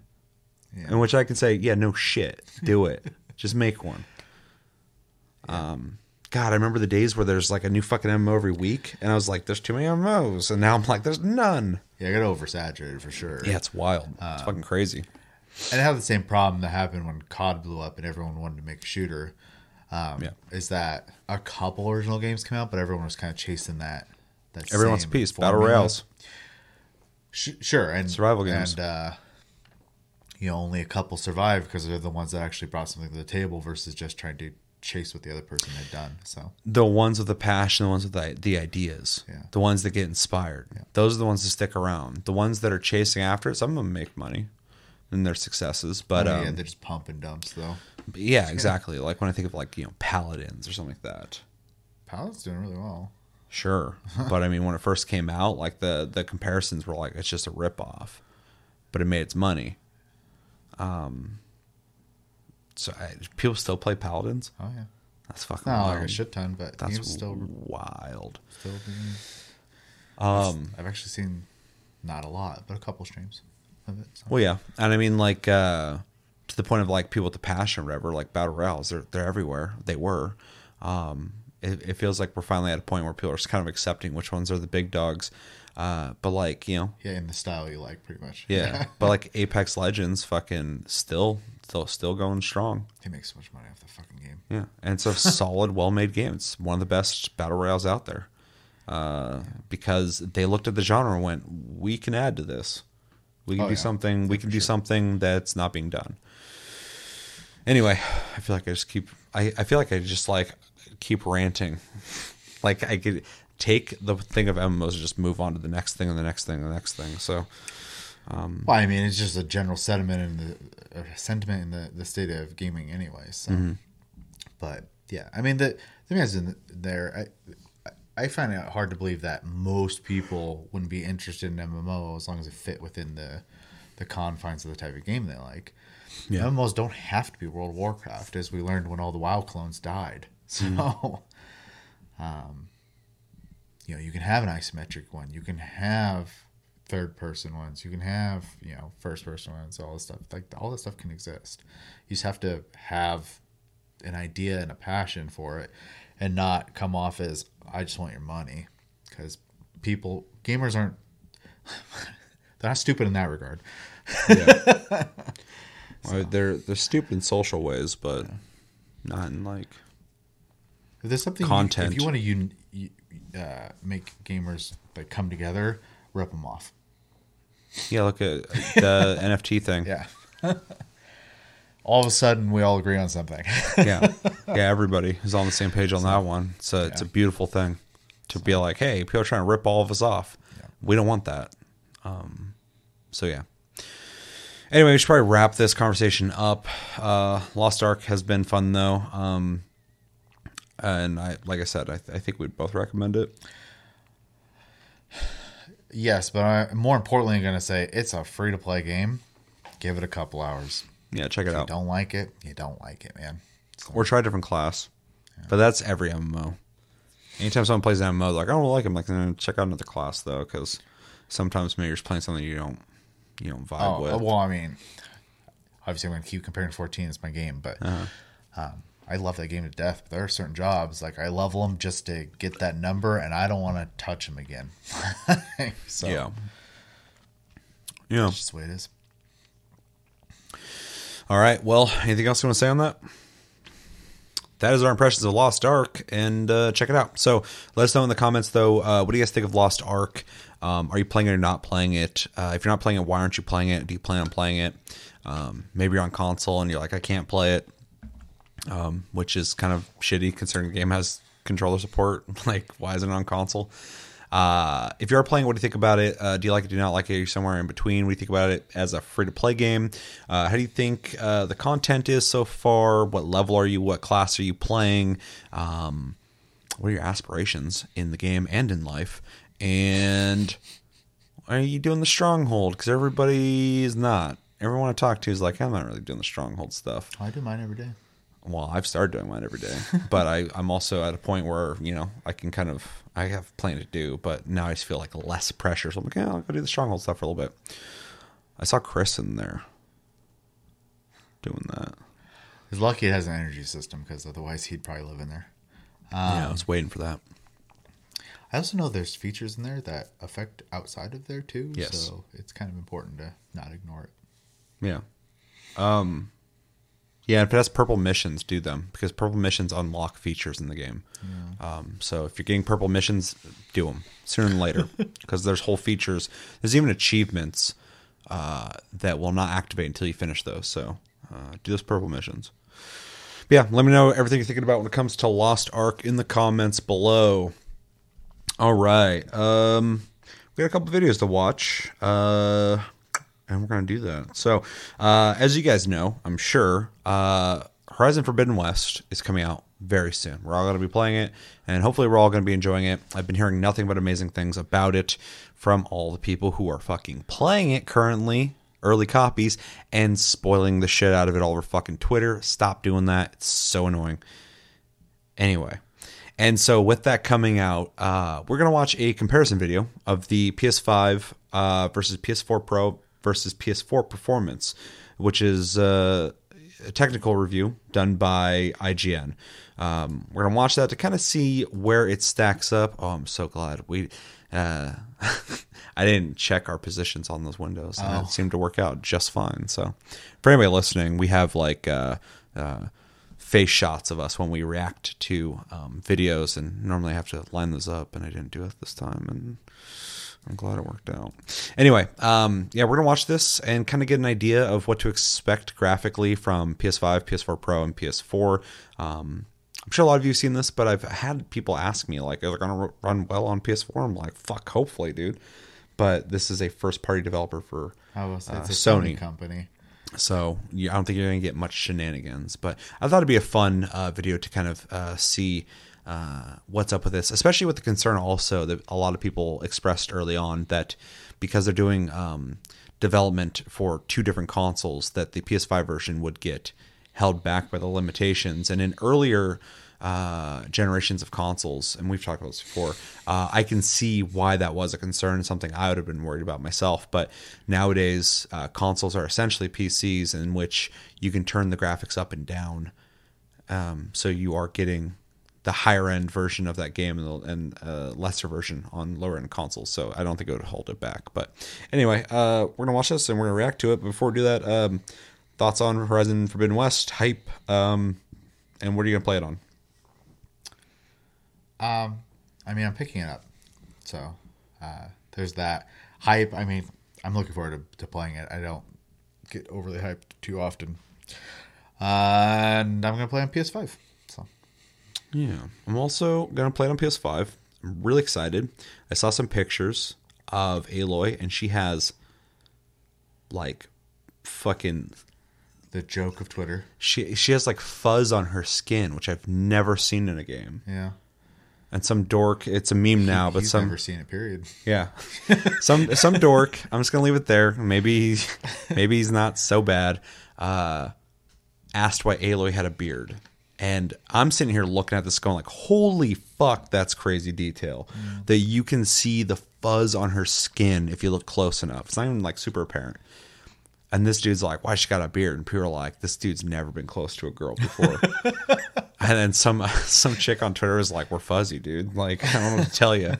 Um, and it was like this whole joke, but you know, I looked at it, I'm like, "Ha, that's funny." That guy's not running on a girl, whatever. But then, like, I'm just looking at the picture, I'm like, "Holy shit, that's crazy!" They did not have to fucking add that. I've probably seen that meme about 15 times today. That's that's why I'm trying to keep it like Yeah. kind of short with this because I'm sure everybody's seen it, but um, more so it's relevant to the video we're going to watch because um, they really went crazy on it. I actually saw a side by side picture of the PS4 version and the PS5 version and the PS4 Pro version. It's just pictures. Um, and the PS5 version super fucking detailed with the peach fuzz, but like on on uh, the face, but fucking um, on PS4 it's not there. So it's not even they just it's just an added thing on fucking fucking PS5. So it's really interesting. Yeah. So that's a little taste of what we're gonna see here. Um, I'm very excited for this game. I can't wait to play it. I'm gonna try and beat it this weekend. I don't know if that's gonna happen. Um, and I'm like I said, gonna play on PS5. Uh, it looks, from what I've seen so far, incredible graphically. Um, and yeah, you ready to watch this? Yep. All right, this is Horizon Forbidden West, PS5 versus PS4 Pro versus PS4 performance review, a technical marvel by IGN. Three, two, one, and go. Aloy has returned with a murder of new enemies and a flock of old friends for a brand new adventure, squeezing the very last watts of power from the sun-setting PS4 generation, whilst harmoniously kickstarting the PS5s. Have Guerrilla reinvented the wheel in Forbidden West? Let's dive in and find out. Reinvented the wheel in what way? Are talking Excitement about levels graphics have or been grown ever gameplay? since the first glimpse of Aloy's next entry was first Yeah. shown. Check out the complete IGN review to find out if all the hype has paid off. First things first, the most important, well, not really, the numbers game. The PS4 tops out at 1920 by 1080, but that is not the whole story, as it now appears to use checkerboarding to hit this level. The result is we can see some half width counts and even a 900p height, although this may and is likely a breakdown in that reconstruction technique, which is almost impossible to decipher from the outside in. The very point of the techniques, to be honest. The reduction in pixel extra shading is the the big Pro version. saving here, but I'll talk about IQ shortly. The Pro is The really the snake was moving around. It- it was lit up in the Pro version and- and the offering the sharper and cleaner on IQ as it now the renders at PS4 an increased light, uh, was more 3200 just by a glow, and it was not a on the reduction on the surface of the thing previous it's 3840 by 2160 checkerboard solution from the previous entry. It's funny because the PS4 version, I think, looks great. Oh, yeah. But its it's funny how much better the PS4 output, Pro version looks. Meaning the improvement over the 1.8 Like it's sharper and the colors seem more defined. substantial and resolves many of the issues I will cover shortly regarding the PS4 output. Finally, the big boy in the PS5 clearly uses its phenomenal power hike to offer two options. A full native 4K, which is clearly the sharpest and most visually impressive of all the modes via its 30 FPS resolution mode, resolving any IQ issues with a sharp and stable image that is now genuinely blurring the lines between offline and real time rendering. There are still a few sharp and shimmery edges on specular highlights, but again, that's the choice of a very light TAA solution used by the team. If you want 60 FPS though, I'm honestly just impressed with how good the PS4 version used looks, to though. After that hmm. Zero Dawn backwards compatibility patch last year, then the performance mode has you covered. The cost is now reverting to a similar Pro Light checkerboard Man, output, look at that still fucking frame 1800p, rate. but now resolved via this temporary accumulated method. The drop in pixel clarity is very minor, but it can be seen in high frequency areas of the screen under movement, specifically within textures, thin foliage, reflective surfaces, and post effects such as screen space reflections. Although the doubling of the frame rates heavily mitigates this, within a minute or so the resolution delta fades away, largely helped by the temporal increase in pixels and fill rate within the same time. The game does use a minimal TAA solution that reconstructs a single. There's a video previous that came out recently for, higher um, output with a mixture uh, of Cyberpunk's FX ray AA on tracing. and it was It's showing before and after, and it's coverage, so they get no huge difference. Yeah, image blur that huge difference. It looks like amazing with full ray tracing. But in the comments, this The guy's like, "What system is this on?" Someone's like, "PC." And he's like, "Oh." and TAA, which means on PS4 it can leave a shimmering and unstable image, often with the dense. I was looking, I was like, "That's not." specular edges The consoles aren't running key that, areas dude. that stand I haven't seen the game Due look to like that, that. lower base Ray tracing resolution wise. and shading, as mentioned, and the fuller minutiae The, of like, the reflections were, like, incredible a in the- in the video they showed. but unstable IQ at times, even on a 1080p screen. In reality, though, Look at the sharpness of the sacrifices plants, image though. quality hmm. are minor compared to the additions. Volumetrics are much better, more stable, and also receive projected shadows from characters. Post effects more abundant with much better quality screen space reflections. Although these seem I mean, to be honestly, the mixed biggest things I'm noticing projected cube maps that are missing is the lighting effects are just absolutely Possibly the biggest though not is the sheer comparable. increase in flora and fauna. Um, the and then, density yeah, across the frame rate. world now is much much It's higher it's than the weird too century. because with the lower Here, though, frame rate and the first of all, slightly within fast and blurrier, well, not slightly, PS4, but you know, the blurrier levels have been graphics, the less textured the graphics. on The PS4 versions look like a video game, and the PS5 looks like CGI. collide and sway as you walk And I think it's because the frame rate, bushes and how even crisp it is. it looks like pre-rendered almost, but the frame rate makes it look like it was runs, rolls, or pre-rendered, crawls like it's it's meant to play at a certain speed. It looks like you're watching a cinematic. Whereas the PS4 is like, oh yeah, that's the that's a PS4 game. Yeah. It's really weird. All of this brings it more in line with the high settings on PC and is a testament to both the benefit of that GPU resource Oh, this game's got gyro aiming? and the sheer Which is technical ingenuity of Guerrilla, a team that has long since been at the Someone of game posted a video showing how he aims doing that. The Pro Actually, resolves really most of the IQ offense crimes you may have, whilst enhancing all of the rich, flamboyant, and almost dreamlike world that has been crafted here. The substantial uplift in resolution on the Pro really helps the image quality, as Yeah, do man, the enhancements to if you're effects if you- if you're only playing this on PS4, on LOD, which is pushed I think they out did you a solid with this, man. Like But this the PS5 still just looks ramps great. all of this up across the visual menu. Sharper, It's just more a detailed textures, definite image quality, difference faster frame rates, when you hop denser generations. fauna, more effects and detail with Yeah. higher polygonal objects. Further LOD, which you can see here, is significantly improved. Everything looks a lot denser and fuller, and therefore it reduces that pop-in as you're walking through the I don't know who this guy is, but he's the only guy I've heard from IGN sound like he knows what he's space talking about. ambient occlusion and screen space shadows, which the title uses, but overall, it's much better on the PS5, as are shadows themselves, sporting a much better soft feathered penumbra shadow and a further cascade shadow map. All of these visual settings are identical between resolution and performance mode, with the only difference being the fact that one runs at 60 and has a slightly lower resolution. I think it's funny that resolution mode is a novelty. Yeah. It's just like this is what the game can look like, but you're gonna play it on performance mode. Another welcome addition to the PS5 some version people is that hero lighting, which who now aren't runs in necessarily, gameplay uh, and cinematics, which it doesn't run on the PS4 and the Pro. It enhances the- both the I guess the character term model of Aloy gamers and the material would probably quality pick throughout, the- and it blurs the, that line much uh, closer between those resolution real-time mode. cinematics and But then again, gameplay. anyone who regularly it makes plays a games significant is leap more in quality, certainly moving the character from So- that gamey look you see on PS4 and Pro to this much I improved don't look on know the for- PS5. I think when does Sarah was playing issues Ratchet and causing Clank, she was Aloy playing it glow on in the darker areas, which doesn't affect other characters. highest But graphic generally, mode. it is Oh, a really? welcome I think improvement she to visual was. fidelity. I could is be a misremembering, but title at heart, but the game's they have like improved significant fantastic. areas. Oh, yeah. It looks good on struggle to say both, but the resolution mode, like, with. The is enhancements the really PS5 good offers looking with over the the ray tracing and shit. Yeah. That game also has a fucking performance ray tracing mode though, Is. which Yeah. is really cool. I think that's what I played it on. That's what I played on too. I don't know why you'd play it on amount I want to performance mode if you can title, play it but I need to keep with ray tracing at 60 frames and per the next second. area is Yeah. performance. Maybe if you're trying to The get more than PS4 60 as of frames, I don't know. 1.03, which might even be newer by the time the game Well, launches, it's guarantee no equally, if not better Yeah. than Zero Dawn. Some minor skips and dips happen from the opening three hours of the title, but About a solid overall it's for the most pretty mild. With such a large game with so many dynamic areas, though, it may have some worse areas, but from my playthrough, I was more than impressed with both the quality and fidelity of the PS4 version. It dropped one frame The Pro is largely the same story, but totally it can acceptable. present some minor Mm-hmm. skips and stutters into 16, 33, and even 66 milliseconds. These are, though, from these tested heavier sections, very brief and imperceptible to almost all players. The root cause here is not easy to pick up. It is obviously related to things like GPU, dense alpha overdraw, and particle effects, but it could equally looks be good. just memory allocation issues which is causing these mild Looks like a good game, In general visually. play, though, I never really felt anything bad at all. Aside one element of the gameplay, which I won't touch on here for spoilers, that can have some small performance hiccups. But overall, the Pro version is impressive as well. Super impressive.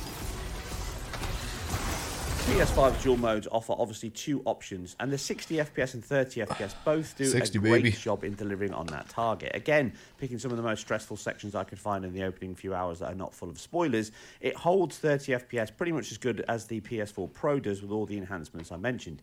It can generally skip again into that 50 millisecond and 16 millisecond spikes up and down, and it can drop as low as the high. It's funny 40s 'cause I think the colors and sections, stuff, like the definition play, of the fire smooth as silk in that 60 on the FPS mode. resolution the mode 30 just looks like never stutters and judders heavily. visually better, but the those sections I motion in mentioned 60 frames looks travel, more that's all I'm realistic. The way the fire's moving. Outside it's of this, though, so the weird. 60 FPS mode is the one you would most likely choose because the Yeah. deficit to the resolution, although obvious when you flick over, very quickly becomes not an issue.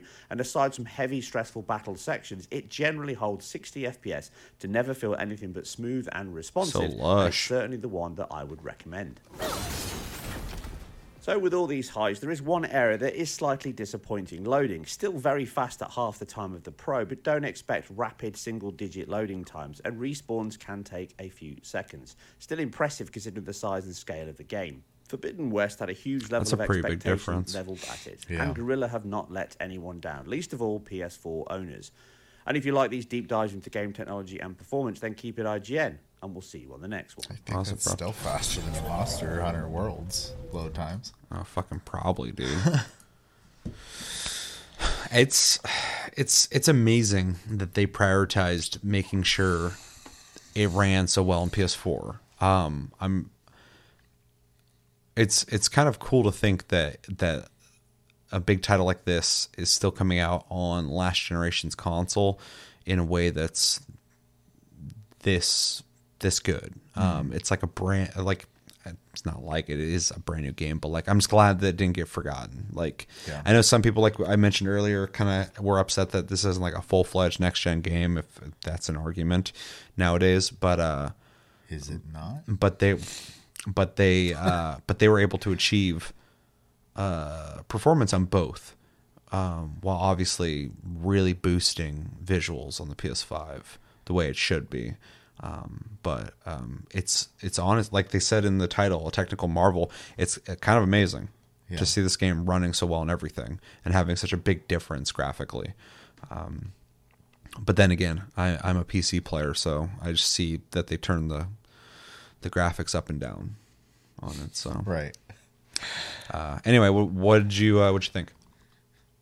Um, I'm. I mean, honestly, my takeaway is is mostly going to be for the PS4 version because I already knew what the PS5 version looked like. That's what we've been seeing. Yeah, Um, and yeah, I'm. I'm. If anything, I'm just happy for people who have a PlayStation. You're getting the game with almost no downsides. Mm-hmm. So um, I think that's great. I especially in a time where it's still hard to get a PS5 for certain people. Like it's well, they um, b- boosted production of PS4s because of it. So yeah, um, you're still going to be able to. You're not going to have to sit around waiting to be able to play this game while people spoil it for you. Um, you're going to be able to play it alongside everybody else. Like it's uh, it's win win. Yeah, and um, you know, I I guess I'm not like super surprised because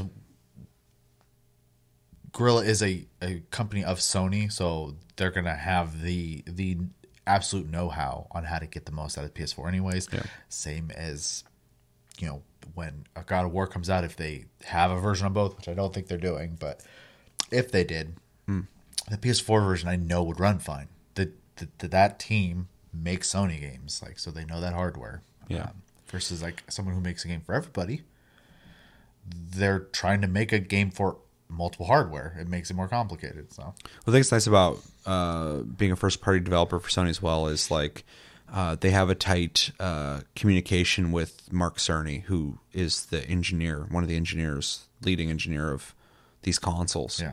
So if you have like, you know, technical stuff you need to know about, you have the dude who worked on it. Yeah.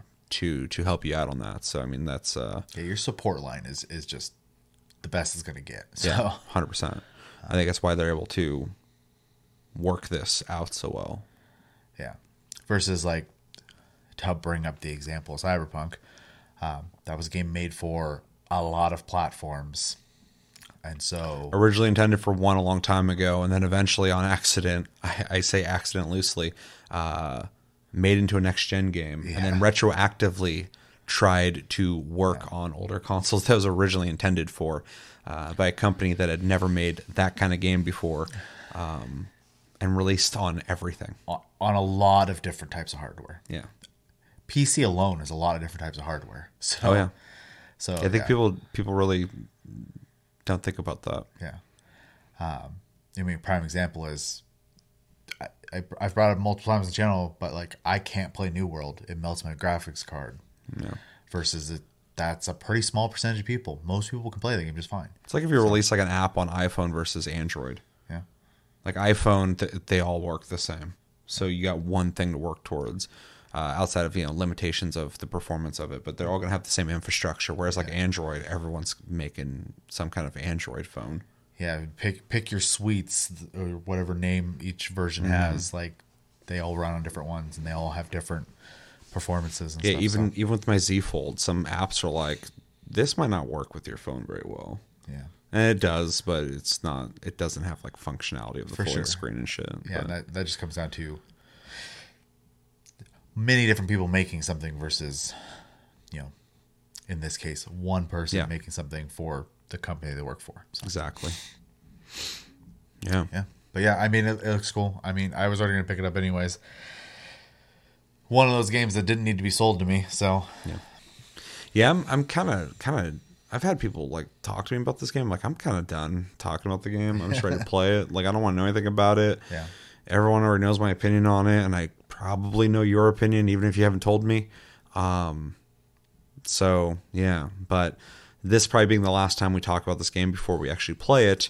Um, mostly kind of want to check in because you know there's been some games that have had some performance issues on different things, and I thought it'd be kind of interesting to see where this game stands. And uh, it seems like you're in safe hands with uh, with Guerrilla. Um, what we're seeing here is really showing that uh, they made this game work on everything and they made it work to its best ability and its best visual uh, fidelity to what you're going to be playing it on. Um, it looks uh, it looks good on PS4. Looks like it plays just fine on PS4. It looks pretty impressive on PS4 4 Pro. There's actually quite a bit of a difference between the two.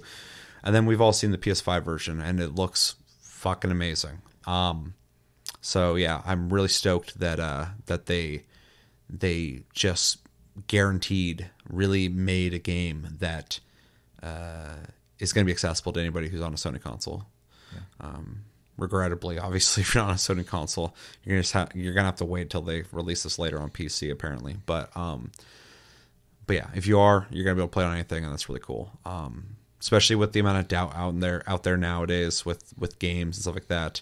Um, I'm glad somebody could uh, deep dive and show um, everybody that it can be done essentially. yeah, Though they do have the advantage, like we went over, that uh, it's a first party company, and they got uh, resources that other people might not have. But um, but yeah, this didn't really drive hype for me in any way. I'm about as hyped as you could be, and uh, yeah, just really stoked. And uh, I, I like tech, so it's interesting to see, uh, you know, what what shortcomings, uh, not shortcomings, what uh, what things they limited to make it run on the PS4. It's interesting to see the uh, comparisons of graphics, the soft shadows as we're seeing on the right right here, and the more harder shadows on the left. Um, a lot easier to render and stuff like that. So it's always really interesting to watch. And the frame rate was really interesting to watch as well because even though it did have a couple dips, uh, those are really brief and not really something you're going to see too much while you're playing. So it wasn't like full on lag.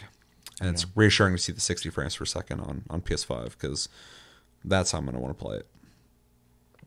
But yeah, looking great, and uh, looks like it's going to play good on everything and look look good on everything. So that is awesome. Anything else you want to say on this?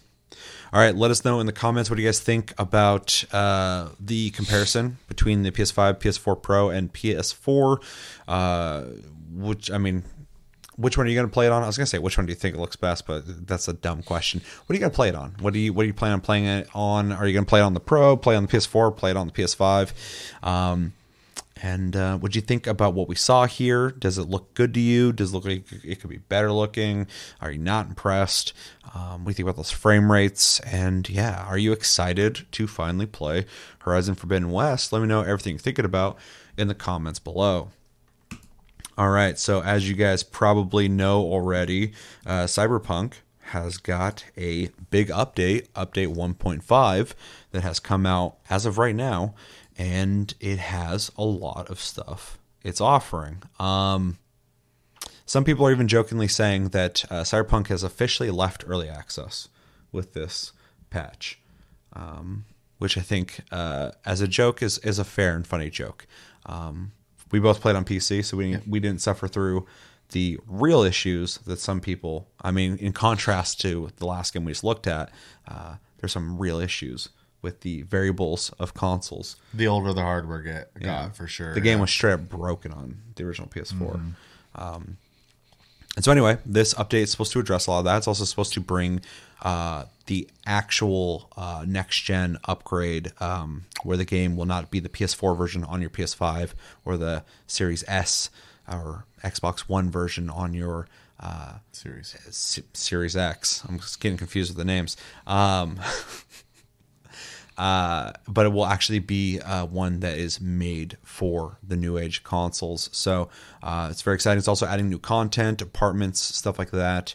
you guys, I'm sure, have heard the details. But we found a video. We're not going to watch the full presentation. There's a hour long presentation. I think it's like an hour and a half.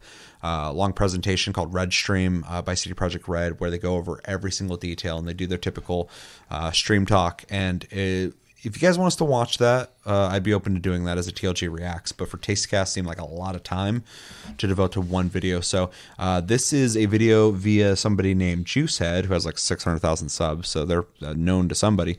Um, and this is their breakdown of Cyberpunk 2077, uh, and it's called uh, "Just Got a 60 Gigabyte New Update."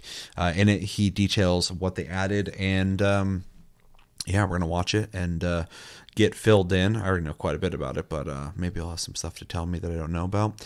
And uh, yeah, we will talk about what they've done to this game. Before we do that, um, real quickly, uh, what's your thoughts on Cyberpunk? What do you think about them uh, still working on the game to try and correct the wrongs of the past? And um, yeah, overall thoughts. um, I mean, I enjoy the game. Um, it's not quite as much as like you know I had originally wanted it to be, but I still wasn't. I don't. Say, I wouldn't say I was disappointed with it. Yeah. Um, but again, uh, kind of similar to when we were just talking about Horizon, I, I don't tend to get super hyped about things anyways. I, I try to keep myself pretty tempered. Um, that being said, um, I did have fun with it. Uh, it definitely uh, was obvious there was stuff cut out of it when playing it. Um, and you could see you know, like with doors that you could interact with, but they literally will just never open. Um, that mm. was obviously planned to be something. Uh, and then NPCs, though improved when we played last, um, still kind of did some really dumb stuff every once in a while. But those are things that don't really bother me that all that much, to be honest. So, uh, but yeah, I had a fun time with it. Uh, I, as far as like them still working on it, I mean, honestly, in my opinion, they could work on it for as long as they want and keep adding stuff to it. I that honestly just makes it a bigger the and No bigger. Man's Sky route. Well, and eventually, like you know, how much stuff could they let you do in the game? Like, mm-hmm. um, I don't see that as a bad thing at all. Um, do I want that to be the standard in gaming? Hell no. I don't want every game to be a fucking comeback story. Um, I want games to work when they come out. I want I want every game that needs to be a comeback to make a comeback. I want to celebrate that, but I agree. I don't want that shouldn't be the standard. Don't want yeah. that to be the release cycle of games. Yeah, for sure. I don't want games to be Battlefield 2042, and then I'm like, "Where's the other half of the game? Yeah, why'd you release it? Yeah, so and then hope they're gonna fucking have a comeback. Like I want them to, yeah. but I I don't want this situation. Yeah, agreed. Um, so anyway, but other than that, I mean, I'm I'm more than willing to to revisit a game. Um, I only have like a hard grudge towards a handful of things in the gaming industry. So, um, but they were just blatantly and for years awful to their community. So, yeah. Yeah, I liked uh, Cyberpunk 2077. I actually loved it. I thought it was really good. Um, had some shortcomings for sure. That was definitely due to um, uh, a shaky production and some bad decisions made by uh, management. Uh, we all know the story. Um, but underneath uh, all the rough stuff, I think there was a very passionately made and dedicated game that uh, is an experience that you still really can't have anywhere else. Um, and so, you know, I played it, I beat it, I liked it a lot. Um, it was it was a blast.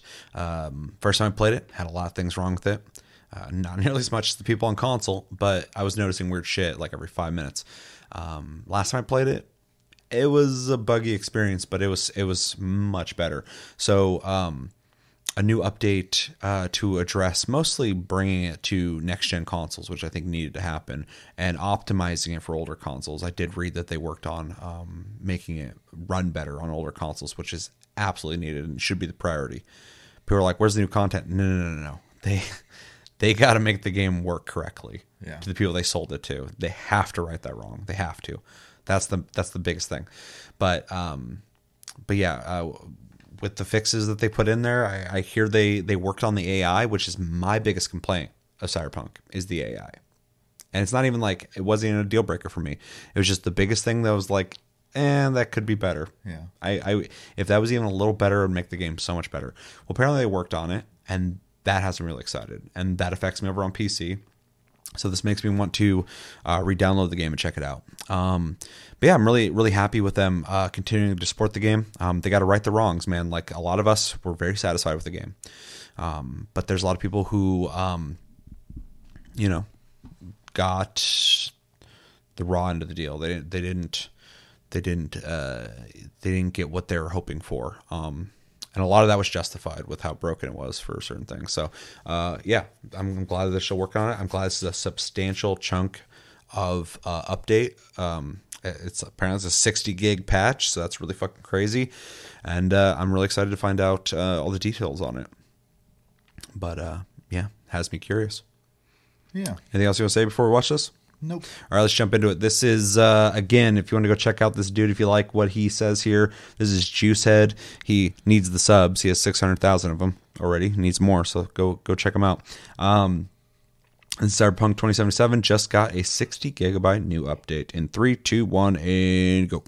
So it's finally time. Cyberpunk 2077's patch 1.5 is finally here. And like here here, you can actually download the update right now on all systems. For next gen consoles, it seems like it's going to be a little over 60 gigabytes in size, and for PC, it's going to be about 40 gigabytes in size. So basically, you're downloading an entire new game here. And actually, for PS5 users, you are quite literally downloading a new game. This will not be an update to your previous copy of Cyberpunk, but rather a separate download that you're going to have to manually start by going into your library. It's still free, you don't have to buy anything, but just note if you're on PS5, don't just hope this will happen for you. You have to do some stuff here. And in this video, what I'm going to do is explain to you what's different on a high level, the overview of what you can expect and what you should go try out. I'm going to have an in depth video after spending a ton of time in this update and actually getting through the nitty gritty. There's actually a ton of secrets in this update, but also, as we'll talk about in this video, there's some surprising changes and changes that won't benefit everyone. So, depending on which copy of the game you have, you'll actually have some variances here, which is going to be pretty interesting and pretty important, as well as, again, there's a ton of secrets and some things not even mentioned during their live stream that are only found in the patch notes, which, let's be honest, you probably don't Damn, feel like reading all of this. So, That to kick things off, this patch basically a has fucking three different gnarly parts, punch. and not all platforms are getting all of the parts, so pay attention here. If you are on a next gen system, the PS5 or Xbox Series S slash X, you'll get almost everything. Xbox Series S users technically get gypped on one part, but the three new things are the new patch 1.5 itself, the next gen upgrade, so the game will now run natively on those consoles and has a variety of visual and other improvements, and four new DLCs. If you're on next gen, you'll basically get all of this new content. If you're on PC, you'll just get the update as well as the four new DLCs. You don't actually get the next gen version, obviously. And naturally, last gen consoles get the short end of the stick here in more ways than one, though. Obviously, they're not getting the next gen upgrade, but they are getting all of the new DLCs, although they are only getting parts of patch 1.5. It's not totally clear how much was cut out here. CDPR put up this graph where it basically describes how improved crowd reactions are not coming to the last gen of consoles. So if you play on Xbox One or PS4, you're not getting some of the AI updates. They just listed improved crowd reactions. That's incredibly vague. There's a ton of updates and changes around AI and even several around the crowds and NPC behavior around you. So maybe it really is just this one specific thing, but I have a feeling That may be more to that. disappointing And too, of but I'm glad they're is the being, like, first time they've transparent as fuck now. Not had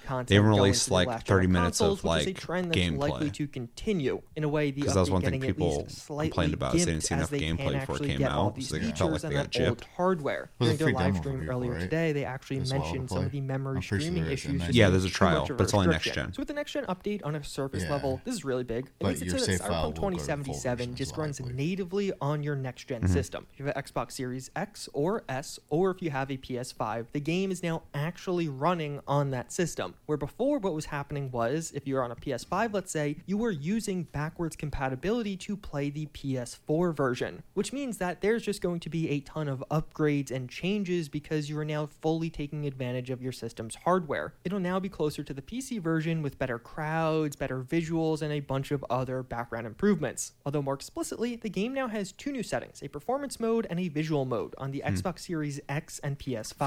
You can choose performance and you'll get the overall upgrades as well as 60 FPS, or if you choose the visual mode, you'll actually get ray tracing. The background footage you're seeing is all performance mode gameplay, so that's why you'll notice not as visual of an upgrade, but better FPS. Unfortunately, Xbox Series. S users actually get gypped here as you just have a 30 FPS mode with dynamic resolution scaling. You get the other benefits of the update overall as well as the DLCs, but you're not getting 60 FPS and you are not getting any ray tracing. PS5 also has some pretty notable exclusives like adaptive trigger support. The controller speaker is now actually going to be used like for phone calls, as well as haptics during romance and other scenes, but literally Oh during romance scenes in Cyberpunk, if you're on a PS5, your controller will vibrate in certain ways. This is actually the dev that added it in. He seems very happy about this. But also, as I even know what that mentioned before, means. there's some drawbacks to the Means you get to PS5 feel the version, not only Whew. upgrades. You also have to download a new version of the game. And sadly, since you are not updating the old version and downloading a new version, this means that you're going to have to not only transfer over your saves manually, but also your trophies or achievements won't actually carry over. So if you platinum Cyberpunk on the PS4 version and are now playing on PS5, you don't have any trophies anymore. You have to heard redo that all of that. true. And although the next gen update isn't coming, That would be server-side anyway. If you already got the trophies, they would- There's they actually has a nothing to do with your benchmarking tool save. now, which is pretty handy, pretty as well as save AMD is Fidelity transferred and FX Super the game Resolution up, support was trophies are just added. So if you are trying to use Yeah, ray 'cause tracing I would- I would assume it'd have to connect to the PSN server to can tell that you got help those your trophies. FPS and is definitely worth testing out. The four new DLCs added are pretty sure interesting. that These are totally free and will be downloaded to the game right. with this update, but you have to activate them yourself. Character editing is finally here. You can edit your appearance in the mirror of your apartment. This is the full-on character editor like you get at the beginning of the game largely. And although that's the Hmm. core of this new DLC, this update overall also adds in a bunch of additional ways to edit your character. You can have red lipstick now, you can make some other modifications that you couldn't previously, as well as new options in some of the old categories. There are new poses in photo mode. Some of these are just for you, V. Some of these are for Johnny when you're doing that Johnny flashback scene. So when you're actually playing as him and you go into photo mode, you could do specific poses for him. What's new at hmm. Wilson's is a pretty interesting one. It'll actually overhaul and give a bit of a visual upgrade to Wilson's next to your apartment, but also it would actually add two new weapons to the game a new AR with the Umbra, as well as the Guillotine, which is a SMG. They look cool, but they're really just two new typical power weapons. They're going to pop up specifically at Wilson's all the time, but also will be distributed throughout the world. So you'll find other places wanna with play this these again. just consistently here. Horrible month. fact, even though this That's was another thing kinda I saw. boring Somebody's was like, power they had to release another least me, fucking game in least February. Interesting category of weapons in Cyberpunk. There's probably more coming. Based off past leaks, there's actually Look, weapon you're gonna have packs plenty for all of the the weapon summer. categories. So True. hopefully more on the horizon. And this also brings four new scopes into the game, as well as 10 new muzzle attachments. and the biggest cool. DLC by far is apartments. This will make it so you can not only actually customize the visuals of V's apartment, that being the traditional one, for 10,000 eddies, and you have six different options to choose from, each of these being 10,000. Although naturally you could only apply one at a time, and you could do this via V's in apartment computer, or alternatively, using V's in apartment computer, or by just going to these new locations, you could actually buy four new apartments, and you could buy all four for a total of five apartments for you personally. These are all in different districts, they are at different price points, and with vastly different themes. Seems Oh, like they're cool. majorly focused around some of the various things of that district and kind of going to align with how you roleplay in this game, like a corporal apartment. And interior wise, these are very, very different. But let's transition to the most important section here, and that is what is actually going on with this major new update, patch 1.5 in its entirety. Your apartment will actually now have new interactions and reasons to actually go there outside of just customizing it. Like sleeping will actually give you plus 20% experience gain for your skills for an hmm. hour, as well as taking a shower will allow you to regen health during combat for an hour. AI got a bunch of improvements That's to interesting. smarter and Yeah, more reactive, partially with combat AI. It seems like they now have, to some degree, more tools in their arsenal. They'll notice when you're flanking them. They're going to rely on cover more. They will dodge, block, and reload better and smarter Good. than before. And overall, they'll be a larger threat to you. But these behaviors will also vary from faction to faction. The animals, for example, may be more reckless and aggressive compared to other factions. Remember when I first play played it, so this is before back. the last time I played it with the factions have different updates. variables Um, versus melee AI. enemies would just like I was inside of a and store die, and the enemies kept walking damage, past the door temporarily left and right. They couldn't figure out how to get in the door. despawn when So I combat just shoot them as they look walked by. As well as you actually point guns into crowds, sometimes certain NPCs will actually react and fire back at you or react in general. Once combat starts, those random NPCs in cars will actually do things now. They can go into this almost rage or panic mode where they'll actually just start driving erratically. They might run over other pedestrians, smash Yeah, into other uh, cars, or even jump onto you the side. You need some kind of reaction from you, because if you're or just sitting there shooting, go everybody's just kind of like unconscious. looking around really like, whoa, what's happening? at all. I don't know It kind of takes you out two of the situation where remotely, like, holy shit. they Nah, man, they're just used to it. pass out. Yeah, maybe the future's so fucked. They're like, the ah, fuck, another one, dude. Whatever, dude. The world sucks so bad, I don't wavy, care what happens. As well as a ton of new mechanics around this. You do burnouts, donuts, and even drifting to some degree, as well as motorcycles have neon rims. The perk tree is completely Those rims are overhauled. pretty You dope. actually got Those all of rims your are very perk points cool. refunded to you. So if you play an existing character, you'll notice all of your perks refunded, as well as a ton of new and completely changed perks. This also applies Really? to clothing item mods. Mods got completely reworked with clothing, and all of them are going to be removed from your existing clothing, so you have to redistribute them. As Hmm. well as certain clothing mods will actually only be applicable to certain pieces of clothing going forward. An example, evasion is kind of removed from this game and is now completely different in two separate stats. You can now cancel the reveal position hack if you have a certain type of cyberware or by don't- damaging I don't I'm that's not doing sure. this. Enemy NPCs I can would actually assume. spawn Let us know in the comments. Camo. You cannot use cyber psychosis on cyber psychos anymore. You can actually text some of your romance partners, and there's some additional interactions at those romance partners' apartments, like sleeping with them. You can reject phone calls from people you don't want, and you can actually make it so certain people around certain gigs will never call you. Fixers Hmm. now have a reputation system and a set amount of jobs available at one time. Not Fuck. everything available right like off the bat. The more jobs you do for them, the more rep you gain, the more jobs you unlock. And at the end, if you complete every job, you actually unlock a special item from that fixer. Weather is going to vary more often and more consistently now. There's less loot in the world, there'll be less loot lying around, as well as they're actually dropping support for the NVIDIA 700 series of GPUs and Windows 7. The Windows 7 support drops on June 15th. And that's really just some of the big stuff. There's actually a lot more. There's some stuff we've seen in the gameplay. I have that I Windows further 7 on my second as I get PC and this, fucking- as well as there's actually a bunch I tried to play. Lost Ark on in the there, and it's like, they mention how this doesn't have something that we need. or quests I was added like, won't be fuck. on the old Yeah, gen console. 11. So seemingly they were Yeah, it was something else, though. It was like a add into the specific file,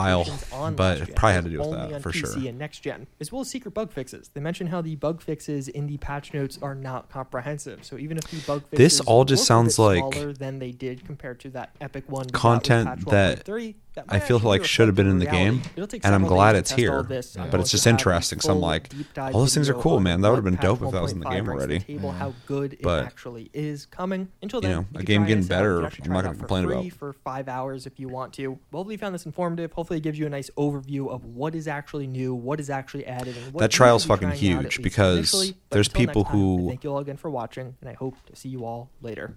Who uh, either you know felt burned by the game or fucking didn't play it because they heard all the hype, negative hype, negative uh, feedback. Um, a bunch of people out there who might not feel inclined still to like pick this game up again.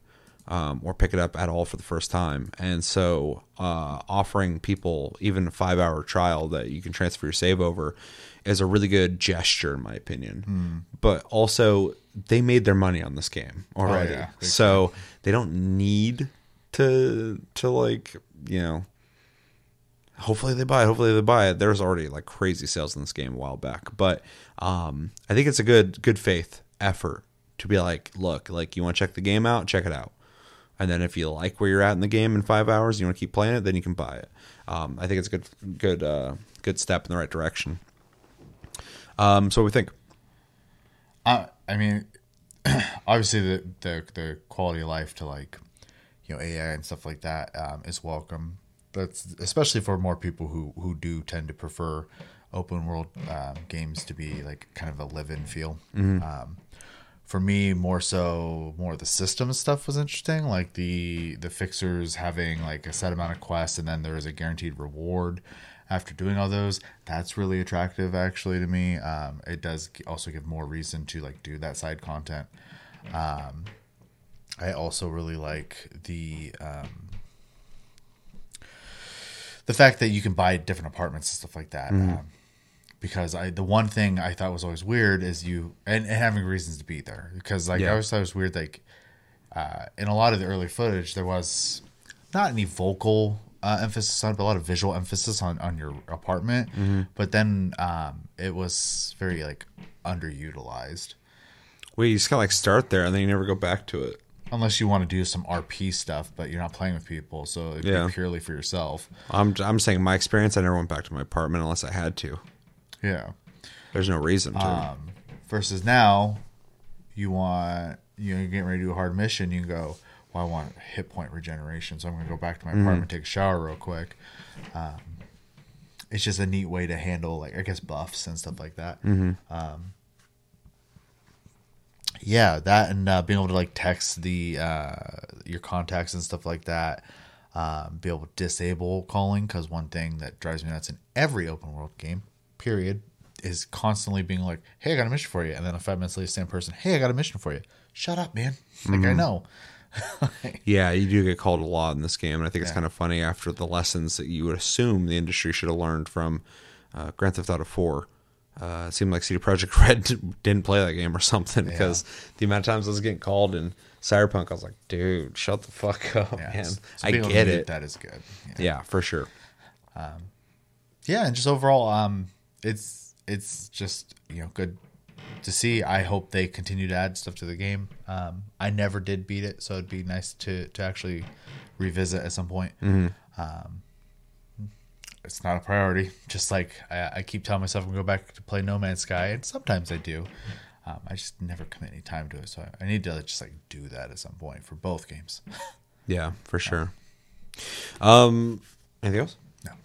Overall i i'm really happy with everything i heard here just now. It's a step in the right direction and it sounds like a really solid step. Um yeah i don't know i don't know if they have intentions of like continuing to uh push this even further but um i hope they do.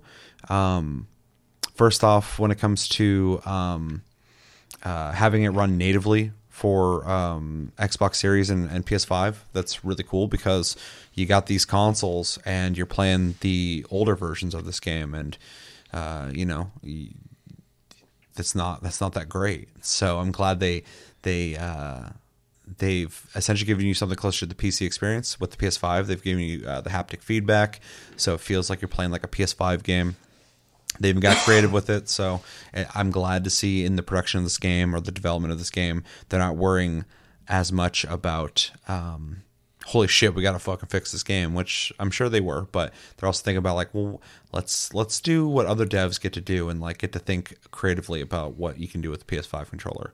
Um, so I'm glad they're at that point where they can start, you know, having fun with uh, stuff like that. Um, sorry the added content uh, is awesome. It's all small things here and there, but it's enough to make me intrigued. That they added new weapons, new scopes, uh, new um, barrel attachments um, is really fucking cool.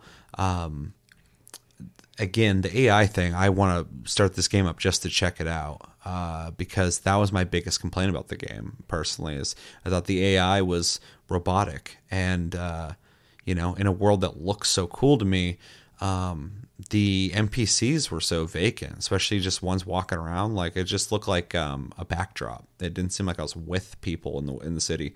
Um, and then in combat, it seemed kind of like they didn't get what was happening. So I'm glad they're addressing that. Um, the apartments is cool.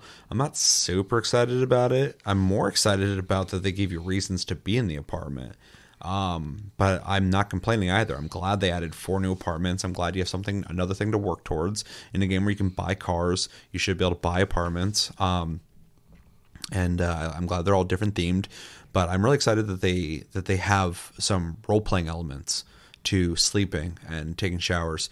Um, hopefully, there's some more stuff going on there as well. But that's that's awesome. Actually, uh, you know, if you're nearby your house, I should probably stop by and get those fucking buffs real quick.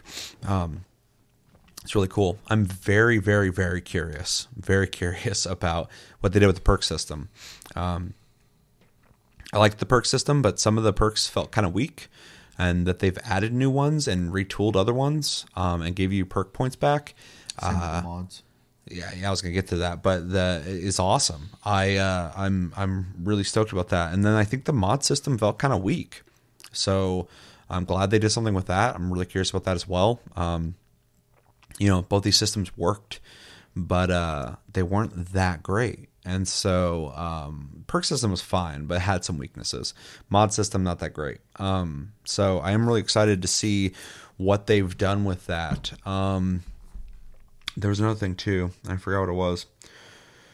I thought sounded really cool, but all in all, this sounds really really awesome. I'm mostly excited for people on the consoles. It does sound like on the PS4, um, you're not getting that much more, but it does seem like you're getting some performance in, uh, improvements. Um, one of the videos I watched on Twitter was showing a difference between the old version and the newer version, and the lighting looked better, um, which is cool. And I know they've made improvements to um, like crowd density and stuff like that. Um, that was something that was a big problem on PS4, I guess. But I mean, I, I never saw it and I didn't play it on there. Though I do have a PS4 copy around here somewhere. I should fucking throw in there. I'm also glad that the upgrade's free. It should be, but I'm glad it is. Um, it's interesting that you're essentially downloading a brand new copy though of the PS5 version and the Xbox Series version because essentially it is. You didn't have that version. You had the the PS4. You're emulating the PS4 version. So, and uh, yeah, overall everything sounds really cool. It's, and they've added uh, you know more interactive stuff like uh, being able to visit uh, people you have like romantic stuff going on with um, to do shit with. Uh, you know, for anyone who's trying to RP uh, that world, um, that's immersion. Um, I'm most excited about the AI thing though. Like, I'm just glad they did something with that. That was like the biggest thing I was disappointed with. Um, yeah, all in all, very cool. I'm really happy to see this, and I I will have more say on it once I've actually played it because um, I think this is enough of a chunk to get me to return to the game because you know, I was playing it, I was liking it, I loved it when I played it, but when I beat it, I was like, eh, you know, I'm done now, and I, will come back later maybe. Um, but now I'm like, mm, that's they you changed the game in some ways, mm. especially when we start fucking with the perk system and mods. I'm like, okay, so the game's gonna be different now. To a certain extent, I don't know how much, but you know, it's gonna have something. Also, fucking love um, that they added small things like be able to peel out, which you should have been able to do that in the first place, or you know, do donuts. But also like the um, the neon lighting, the rims, the rims, yeah. um, very cool looking, very cyberpunk looking. So, um, yeah, all in all, very cool looking. Very very excited to check this out. Anything else you want to say? All right. Well, uh, let us know in the comments what you guys think about the update. Have you guys had a chance to check it out? Is this enough of a reason for you to either return or experience the game for the first time, possibly? Are you going to give it a go if you didn't give it a go? Or maybe you bought it and refunded it early on. Are you going to return to it? What's the features that are uh, that have you most excited, and uh, what would you like to see them add? Still, maybe there's something that they're missing um, that you'd like to see uh, put into Cyberpunk. Uh, let me know everything you think about in the comments below. And uh, yeah. It's time again where we uh, revisit prior episodes and read your comments. If you want your comment read for sure, type in hashtag STLG on your comment. It makes it easier for us to find these comments and also makes us prioritize them. Otherwise, I pick at random. We had a couple comments on multiple videos, but I have two of them because they're bigger, so I'm going to just do those ones this time around and those were on uh, my the problem with NFTs in gaming and how to navigate expectations of AAA in 2022. A Sleepy Boy rant. I was very tired when I was complaining about this with uh, Ryder um, in a stream, and I decided to share it because I felt like it was relevant to all the NFT talk that's been happening. It's something that I've been talking about a lot on the channel, and uh, yeah, I put it out there, and a couple of you had some stuff to say. Um, before I read these, though, um, and we've talked before, but briefly, uh, what, what's your thoughts on um, uh, NFTs in gaming specifically, not just NFTs? I mean, I'll, I'll just be specific with NFTs. Fuck them. Get them out of here. All right. I mean, that's fair. I don't. I can't. I don't have to dive in too deep on that because uh, it's pretty blunt. So, all right. I pretty much feel the same.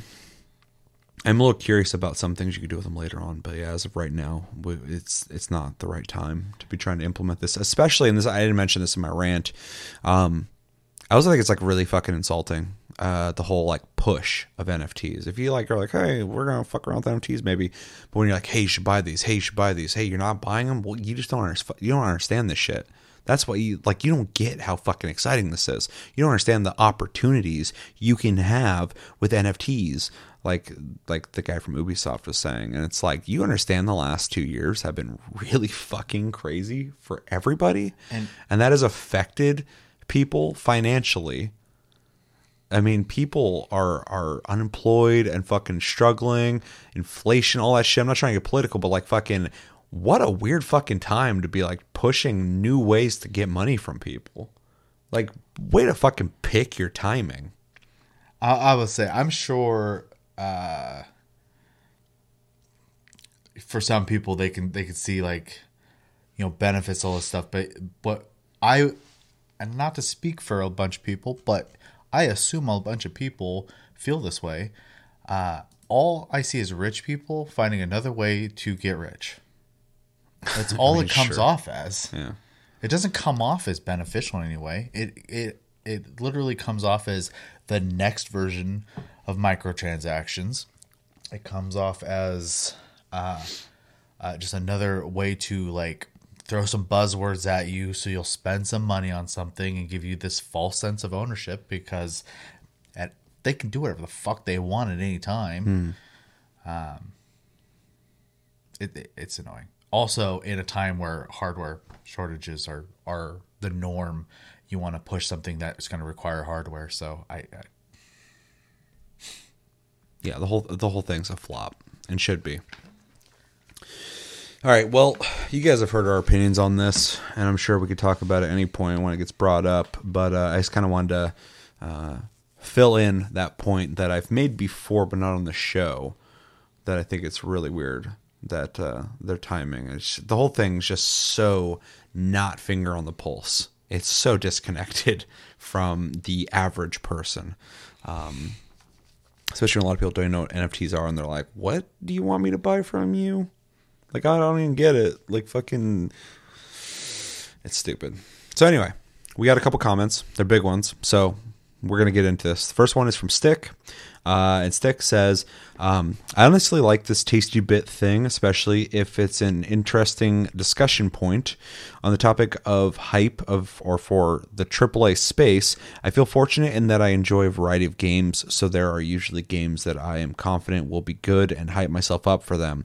I still always wait for reviews before pre-ordering anything. I have been burnt before, even with good reviews. Both Doom Eternal and Mortal Kombat 11 had great reviews from trusted sources, but I didn't like those games, so I ended up moving on and focusing my attention onto other games I do enjoy. I feel this month alone has two possible game uh, of the year contenders. I think Elden Ring will be one of the most unique takes on open world design. I should probably tackle this one first. Yeah. Uh, first off, um, I'm glad you enjoy the Tasty Bit thing. Uh, if you're curious about other Tasty Bits, Tasty Bit is essentially something I've used for a long time for um, things that don't fit are scheduled shows. So if I just have like a random thing that I'm like, this isn't a Tasty Cast, it's not a TLG Reacts, it's not a blah blah blah blah blah. I just say Tasty Bit because it's a random thing. I'm glad you enjoyed it. Um, I would be willing to do more tasty bits on random topics like this, um, but it is just kind of a placeholder for that kind of thing. Um, as for pre-ordering based off reviews, um, trusted sources, and then being burnt by that, I mean, I get that. I uh, I typically don't let reviews um, alter my view on something. Um, I do use the aggregate as uh, a way to test the direction where the wind's blowing though um, i still have my strong opinions and if i'm like super hyped about a game and i'm hearing like mediocre things about something i'll probably still check it out but if i'm hearing like really good things about something i'm really hyped for it's just like okay like for sure this is really good um, but individual reviews it's it's hard for any of those to have much sway on my opinion um, I kind of backed away from that years ago because uh, more and more, um, I don't think the reviewers at uh, these publications are. Um, they're not personalities or minds that I uh, either uh, appreciate or respect. So it doesn't mean much to me anymore. And then as for Elden Ring, um, I think it's gonna be unique for sure, but it definitely is like uh, oddly enough borrowing a lot from uh, Breath of the Wild which I think is kind of smart because it has an interesting system of go wherever and do whatever. But um, it's definitely going to be very unique because it's the only open world game that's a Dark Souls game. So that's going to be fun. Do you have anything to add to that, Chevy? Um, just the the the stance on like buying uh, slash pre-ordering games. Um, I'm I also almost never pre-order games. I still haven't pre-ordered Horizon. I probably will just buy it the moment it releases. I haven't either, but I feel like I need to buy it so I can pre-download it. Yeah, That's the only reason I want to buy it right now, so I, can just I'll get be it at, downloaded. I'll be at work, so I can just buy it on my phone and That's whatever. true. But yeah, um, I've just gotten to the point, and I'll obviously to each their own. But you know, with the amount of people who complain about unfinished games coming out all the time, you're uh, uh, incentivizing, Incentivizing them it, to yep. keep doing it Yep. by buying the game before it's out. So, um, just a thought. What a great what a great point. I know that 100%. I've preached it a million times like in real life, but I think that's very important that like the amount of people I know who pre-order and some people have their reasons or whatever, and I'm not going to judge anybody for pre-ordering, No, but for sure. you are paying the industry before they've given you a product. And so if they can reliably assume you're going to give them money before they give you the product, they don't have to be as sharp about releasing a game that's going to be that's going to meet uh, It doesn't, expectations. it doesn't have to hit the wow factor. It just has to maybe not piss you they off. just have to they just have to convince you to pay them for the game before you play it So, and so yeah it's it, it does muddy the waters in that uh, pursuit of hey let's get some finished games Yeah. Um, yeah, I mean that that's pretty much it. As far as the, the Elden Ring thing goes, um, I uh, I'm looking forward to the release of it as much as I probably won't play it. Though if it does have no BS multiplayer and I keep hearing it's not as difficult, I, I mean I'm trying to keep an open mind and and, and my eye on it because you know, I don't want to say no, but um, I just also know myself. So but I do think I do think it's going to be an amazing game, and I honestly do think it is absolutely going to be a game of the year contender. I think we're going to hit. A, I think we're going to have a hard time picking this year for game of the year. There's too many big games coming well out. i will for sure but like as like uh, a more like the the cultural gaming zeitgeist i think if god of war indeed comes out this year i think god of war will win game of the year but um, i think elden ring will absolutely be a contender for it Hundred percent, hundred percent.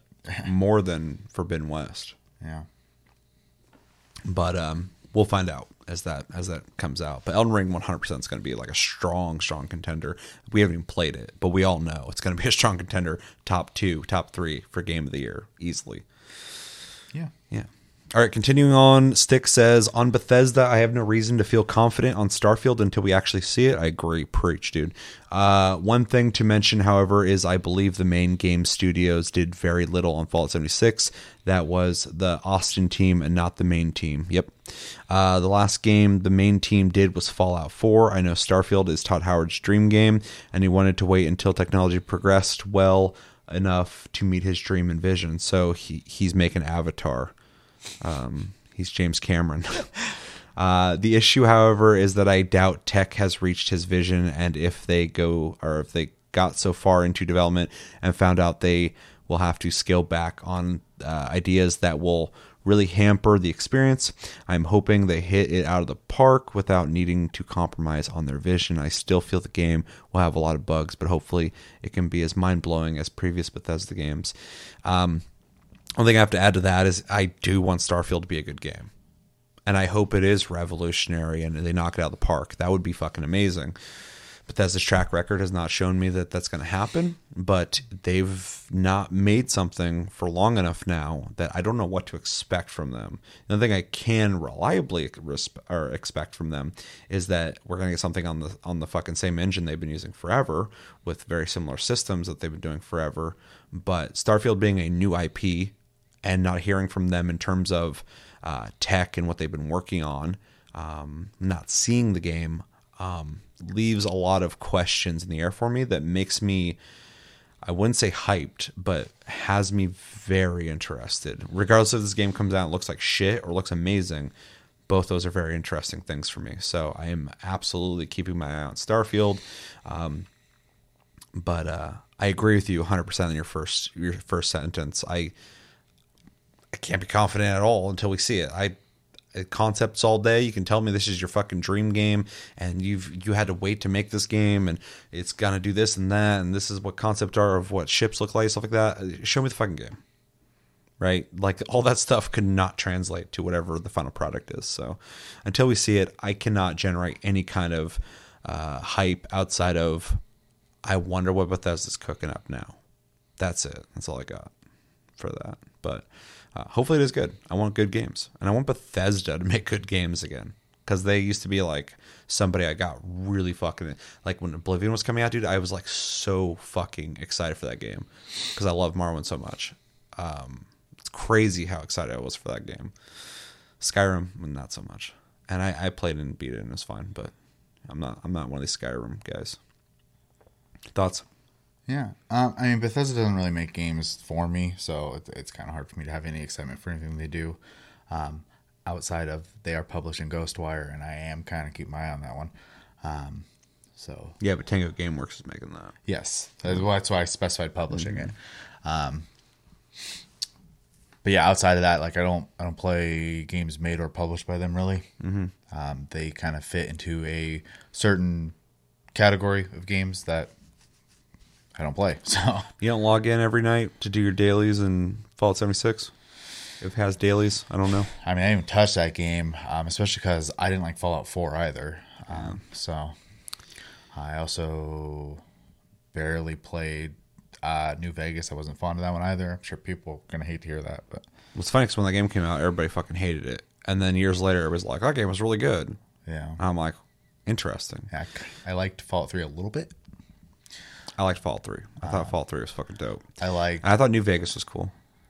I liked Skyrim when it came out, Yeah, it was, it was fun enough. and then I beat it and I was done with it. Yeah. like I'm done with the game. I, I don't replay those games. Um, Oblivion, I played and beat. I'm done with it. like so, um, yeah. I was That's gonna, pretty much it. I was Uh, gonna say I, I replayed Morrowind way more than I replayed Skyrim, but I what I mean to say by that is I replayed Morrowind more times in the time that Skyrim had released than I played Skyrim, not including all the times I played in the past. Yeah. um, that's how good a game that is. Anything else? No. All right, and then the last part of his comment says the whole NFT gaming thing should fall apart, especially with enough backlash. I feel most companies might try to do something small or make mention of NFTs to try and please investors. The backpedal when fans hate on the practice. Also, your idea of virtual real estate reminded me of that old game Entropia universe that had the higher real money exchanges between players. Oh, it's coming, dude. There's already games, there's already scams out there that are trying to sell you little blocks of real estate. Um, but that will be a thing for sure. Um, I mean, really, the whole NFT thing is inevitable uh, in virtual worlds because you're going to have to uh, create digital scarcity, and the only way you can do that is through the blockchain, making sure that there is some kind of ledger saying that this only exists in its capacity this one time or this five times, and that has to be able to be provable. And so when you're talking about buying digital properties um, in a way that people really feel like they fucking own it and they can actually prove that they own it, it's it's going to be a thing for sure. But yeah, when when people are trying to sell you assets in the game like skins and stuff like that, and mark my fucking words, they're gonna try and sell you fucking shit in games. Uh, like you're you're the guy who owns the fucking beanie that the main character wears. It's bragging rights. It's like owning like a first edition Charizard. Like you're the guy who fucking has it. And there are people who will eat that up. And there's people who are gonna be like, dude, I own that. And it's like it- it'll bring up some weird legal things of like, well, in what capacity you own it? Can Ubisoft still use that property or that model after you bought it? Who knows? But um, if you're already creating a game and you can sell these digital assets off in a way that people can go like, "Oh, I own this. There's digital scarcity. This is mine." Um, they're gonna do it. Why wouldn't they? That's just more money they can make off something they're already making. Um, and NFTs will allow that. So. Um, I do agree though, backlash for sure, and we've already seen huge pushback on it. And everyone who brings up NFTs is universally among all gamers, doesn't matter what console or PC or whatever the fuck you play on, and uh, places like IGN and GameSpot and Kotaku are against it too. So I'm like, you know, we can we can all be allies right now. That's fine. Um, I brought up Troy Baker. You know, I don't have anything against him. I think Troy Baker's obviously one of the best voice actors in gaming uh, right now. But he dabbled in it, and people were like, "What the fuck you doing?" And he was like, "Oh, I rethought it. I'm not going to do it." Um, you know, anyone who dabbles with it, You're seeing companies outright.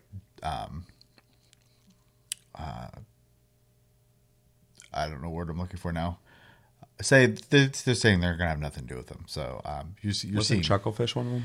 Yeah, and a bunch of other like mid, small to mid-sized devs are, are, are just kind of like saying no to them. and then Team 17 after coming out there's like this whole like kind of aggressive about sex well there's like this sexual harassment thing going on in their company and like people being underpaid and during that shit's happening while that shit's happening they came out and they're like we got nfts we're gonna sell and people are like what the fuck are you doing like what are you are you trying to destroy your company. Pay for lawyers. yeah maybe the lawyers are nfts dude uh, I hate it. Especially when AR comes in, dude, and everybody's got fucking glasses on that see things, and people are using Instagram filters in real life. Like you're gonna look at people, and they're gonna have an Instagram filter, or whatever, and people are gonna own digital NFTs in AR. It's like that's the future. It's coming. For you guys, not for me. Yeah, I don't want it, but uh, it's coming, dude. I'll say I'll, I'll be a boomer on that one. Imagine you're driving uh, down the same road you've drove down a million times, and next to uh, the McDonald's, there's just in AR world, if you have your AR glasses on, there's just like a giant T Rex standing next to it. And so I was like, "Who put the T Rex here?" And someone was like, "Oh, it's mine. I got the that's my NFT. Like I own that. I bought it from a dude and I put it here. I bought the plot of land, the digital plot of land. Like McDonald's owns this in real life, but in the digital world, this is my area. I own that NFT." So fucking dumb. It's dude, it's it's fucking coming, dude. Sure, I know it is. I'm People fucking- will will be into it. It's so depressing, but also interesting. Um. Anyway, Yeah. Yeah, pushback, pushback, pushback. Um, this is stuff we don't want in our games, and uh, I already said I, I reject it. I'm not going to support it. So I think it's just important to know as well, just just as a consumer of anything, you have all the power. They don't function. yeah, until money. someone shows up and just takes your money from you, which is a whole different situation. You don't got to give them shit. Don't give them shit, and if they don't get shit, they're not going to do it. I'll say McDonald's can't force hamburgers on you, as an example. Like, so if the whole world, not going to happen, decided to stop buying McDonald's, they'd fucking change something or they'd go under. out. Yeah, exactly. I think the best example that we've seen um, outside of the pushback on NFTs, which I'm so happy to see, was when Microsoft tried telling everyone how they were going to use their their console, and everyone went, ah, "I'm not doing that." So Yeah, and someone offered an alternative. yeah, and we're like, I'm gonna do that. Uh, speaking of um, offering things people don't want. Did you see that uh, EA blamed Battlefield's uh, lack of uh, good reception on uh, Halo's multiplayer? They said it was bad timing because they didn't expect Halo's multiplayer to be so good, and it's like, Hey, hey, we we fucked up, but uh, uh, it's their fault. yeah, yeah, it's like how disconnected can you fucking be? It's just it, I don't even know if disconnect as much as it's um, derailment. It's stupid. Yeah. Anyway, anything else? No. All right. Well, uh, hopefully we addressed everything there, and topic. thank. but is that, that's why I ranted about it because I was like, this shit's fucking dumb, but it's also kind of fun to talk about for me. But I also hate it.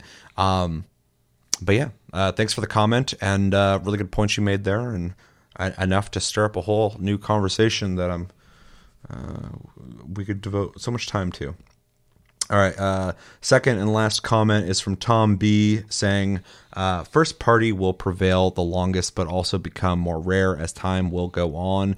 First Xbox, now Sony, with their timed exclusives. I'll wait for Nintendo first party to drop on PC.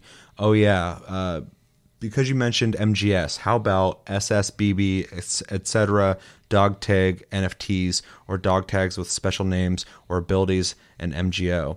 F that NFT bullshit. This generation will have the perfect sweet spot on graphics, etc., but market and technology in general is already beyond that, in my opinion. Great topic, by the way. State of gaming in general going forward would fit your show perfectly. I mean, maybe. I mean, in that regard, um, it would be kind of interesting to talk about the state of gaming um, every once in a while, um, and just kind of let loose on on my thoughts on it. Um, I'm I, I love that both of you saw this clip, and I, I I'm like I really appreciate it. Uh, and you both were like, "Hey, this would be a cool thing," and I'm like, "How can I make this into a thing?" Because that was just me being tired and complaining. Um, with Ryder, shout out to Ryder. Um, let's see. Edit. Oh, and Sifu is really dope. The animations uh, with heart eyes for anybody who doesn't see what I'm saying. Uh, can't wait to hear your thoughts. I still gotta play it. I still gotta play it. I told you on stream earlier today. I'm gonna play it, so you know I haven't played it yet, but uh, I still gotta play it. Um, I'm very excited to play. And then I'm going to continue. He has a, another part of this real fast. Uh, just showed a friend of mine this vid, and I noticed the mistake in my comment. I meant that this gen would have been the perfect sweet spot in graphics and sound, etc., under last gen market conditions. Okay, that's an interesting clarification. Uh, that's why it is so frustrating for me. Uh, because now we've gotten to the level of technology where I think we would all agree that it's capable of everything now, but the damn market goes away from quality uh, just at the time where we have the level of capabilities. Oh, and because you also mentioned GTA 6, yeah, graphics world, sure, but since uh, Dan and Lazlow left uh, after Red Dead Redemption 2, as you know, Dan wrote all the dialogue of their games by himself, and Lazlow wrote the uh, radio chatter responsible for the soundtrack. Yeah, his brother Sam's still uh, they're holding the majority of the company, but who can replace Dan and Lazlow? So even GTA 6, I'm not hyped because of that. Sure, will look good as fuck, but every, everything else, the social commentary, dark humor, etc., will feel completely different. Starting there, I agree in the sense that when I heard that people were leaving, like key people from Rockstar, that always worries me. Um, even if like two people work on a game, one guy leaves, you're gonna notice um, because the creative minds that created the thing that you initially were into is going to be changed. And so, yeah, I am kind of worried about that. Um, but we'll see. But at the very least, though, we know Rockstar technologically does some really amazing things. So uh, hopefully, it doesn't affect it too negatively. But we're also seeing a huge priority of supporting their online component and less on their single player components. And I feel like that's probably going to be going forward. Although RD, RDO, they're not supporting that much, which kind of sucks. But GTA is making, or GTAO's making so much money. Ser- service games are piggy banks. So yeah, exactly. So uh, that is um, concerning for sure. So I agree. I agree with uh, with your concerns on that. Um, and then uh, let's see when you said uh, perfect sweet spot in graphics and sound, etc. Under the last gen market conditions. Um, and I think this is in response to when I was saying that um, there's almost like a reset happening right now. Like graphics and everything have gone up, but uh, the the things that we expect from games of last generation, they're not able to meet. It's almost like the production has become too much for them to do what we're expecting with uh, the graphics and ray tracing and and you know the bigger um, wants and needs of, of people who who support these games. Um, and so yeah, I do think you got kind of a point of like it, it is almost like you know everything is modern except for it's still it's still under this assumption of like last gen, but they're not able to nail it. They're not doing it. Um, more and more and more, especially with AAA, because they have this expectation of like we got to make these big, huge games, but they they can't do them anymore. They need to spend more time, but that's not going to happen because they they're on those fucking schedules that they used to be on, and they want to keep fucking making that same money they're making. I think we need to take into consideration as well through the launch of this generation. Um, most of the work conditions have changed for a lot of these people too, so that's going That's to be true. a huge hiccup. Um, I think that I- I- excuse. I, I do think that is going to elongate our life cycle of these consoles and the progress um, that we should see now is two years behind is what I just think. So Mm-hmm. we'll see it, but I don't think we're going to see it until like 2024. So Interesting. That'll be interesting to see. I uh I, I do agree and I've said that for a while now too. With the last two years, things have been difficult for sure. I think that a lot of lessons were learned though, even like halfway through 2020. Um, and a lot of adjustments happened in 2021. And I know there's difficulty still, but I think we're starting to get to, get to the point where all the games that are that are being released now from that cycle, I don't think that that excuse is going to have much weight moving forward. but there's still delayed games. That's There still point. are, for the sure. Entire the entire spectrum of what we were supposed to have Mm-hmm. got pushed back. We are permanently we lost time. It's gone. yeah. Um, and I only say this from the perspective of Final Fantasy XIV as an example, when the devs were super transparent about why delays and delays and delays Mm. and quality changes and stuff like that initially. They basically said the schedule's just gonna have to change. Yeah. That's just the way it is, and that's not. We're never gonna be able to catch up. The the calendar just is here now. Yeah. So Yeah, that's fair. But I mean, I I, I was excusing so many of the de- delays that so many people were so upset when they're hearing about delays in 2021. I'm like, 2022 is the year, man. Like, fucking 2021 was recovery year, and a lot of people weren't able to do it in that time. say we're getting the 2020 and 2021 games now. Yeah. That's what that's what's happening. Yeah. They just aren't coming out those years. Yeah. So On top of a new generation of consoles that they have to try and meet. and hardware shortages. Yeah. on top of trying to figure out how to make enough stuff for gamers and um, the the people who do crypto. Though I, I did see recently, I guess Intel's new processors will have a crypt, crypto mode in them essentially. Yeah, but people are gonna fucking get past that. no, no, no, no, no. For Oh. crypto to try to get people to stop buying GPUs. Gotcha. Gotcha. So- Okay. I thought it was something that's supposed to like counter it because I had heard a while it. back that somebody was going to make cards that couldn't be used for crypto, but I'm like, that's not fucking possible. Nvidia did a slowdown. It wasn't a, a stop. It was to uh, it would know what it was being used for and, and essentially throttle it. I don't know if that ever actually came to fruition or not.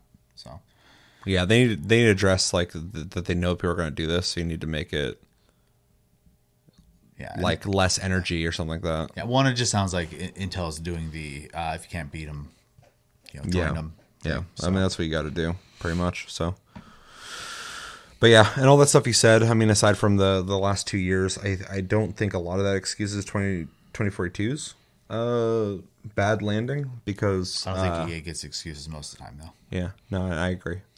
But I, I do think it's a really good point for sure, and I agree with most of it, right? But some of that, I'm like, yeah, no, that makes sense in a lot of ways. But I mean, it's complicated. So, and then uh, going back to your original part, uh, I hate everything you're saying about the Metal Gear Solid dog tag NFT thing. I mean, like it's it's a good idea if you're somebody who's trying to just fucking suck the the funnel all the money from your fans The dead series with a company they don't give a fuck. Why wouldn't they do it? but uh so it'd be great for them but uh you know as a big fan of mgs that just ain't it that ain't it, Chief. I don't like it. Um, and yeah, I, I think that's about everything. Um, and I will think about uh, doing like a state of gaming thing, maybe. I'd have to I have to brainstorm that. I don't like to introduce new shows so easily, but um, there might be something there. Give me an excuse to rant about shit too, possibly. You wouldn't have to be there. I know Honestly, not. I'm not super yeah, interested in Oh, yeah, idea. exactly. I know. So I'm saying I'll just stand in the corner and fucking yell for an hour. That's too much. I can do it in 15 minutes. I already say this this whole This segment- whole it's not well- your guys' fault. Well, either, it's because way. the episode I fucking Yeah, put the, out. the topic yeah. um, I find it irritating and, and honestly just don't want to talk about that much. So Yeah, that's fair. Anything else? thank you for your comments. Yeah. Yeah. Uh, thank you for the comments. Thank you for watching that. Thank you for the 122 people who watched that. that was, that's cool. Um, and uh, again, thank you for Ryder for uh, talking with me about that because without him, this conversation wouldn't have took place. trying to say is this is your fault. Yeah, this is your fault. Although he changed his name to Ryder because you called him out about the writer's block thing. I'm flattered. So he's not writer's block anymore. He's a writer now. A Yeah. writer, a writer of what? that comment that you fucking brought up he's not doesn't have writer's block for. But anyway thank you everybody for the comments. Thank you everybody who watched. And uh, again if you want your comment uh, on the show type in hashtag stlg otherwise i pick at random. But that's going to do it for this tasty cast.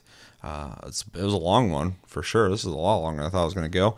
Um, but yeah, as always, thank you for watching. Make sure to like and subscribe if you enjoyed this episode. Make sure to check out our other episodes. Check us out on our socials and streams. Links down below. I have been streaming again slightly, and I'm going to try and do it more, but I have been doing it. So stay tuned for that. Uh, we have a Discord link down below. You can talk to us anytime, all the time. Uh, our Lost Ark uh, section is in there in case you want to talk Lost Ark with us. We are currently playing Lost Ark and talking about it. And we have Patreon. If you'd like to support the channel, uh, more than liking, commenting, sharing, and subscribing. If you're brand new, did I miss something? Oh, we're on podcast platforms iTunes, Spotify, everything that you listen to podcasts on. We are on. So if you want to listen to us, you can do that as well. Uh, Chevy, thank you for joining me on this episode. And uh, Seth, thank you for joining me on this episode. You're welcome. And uh, thanks, guys. And until the next episode, have a good one and take it easy.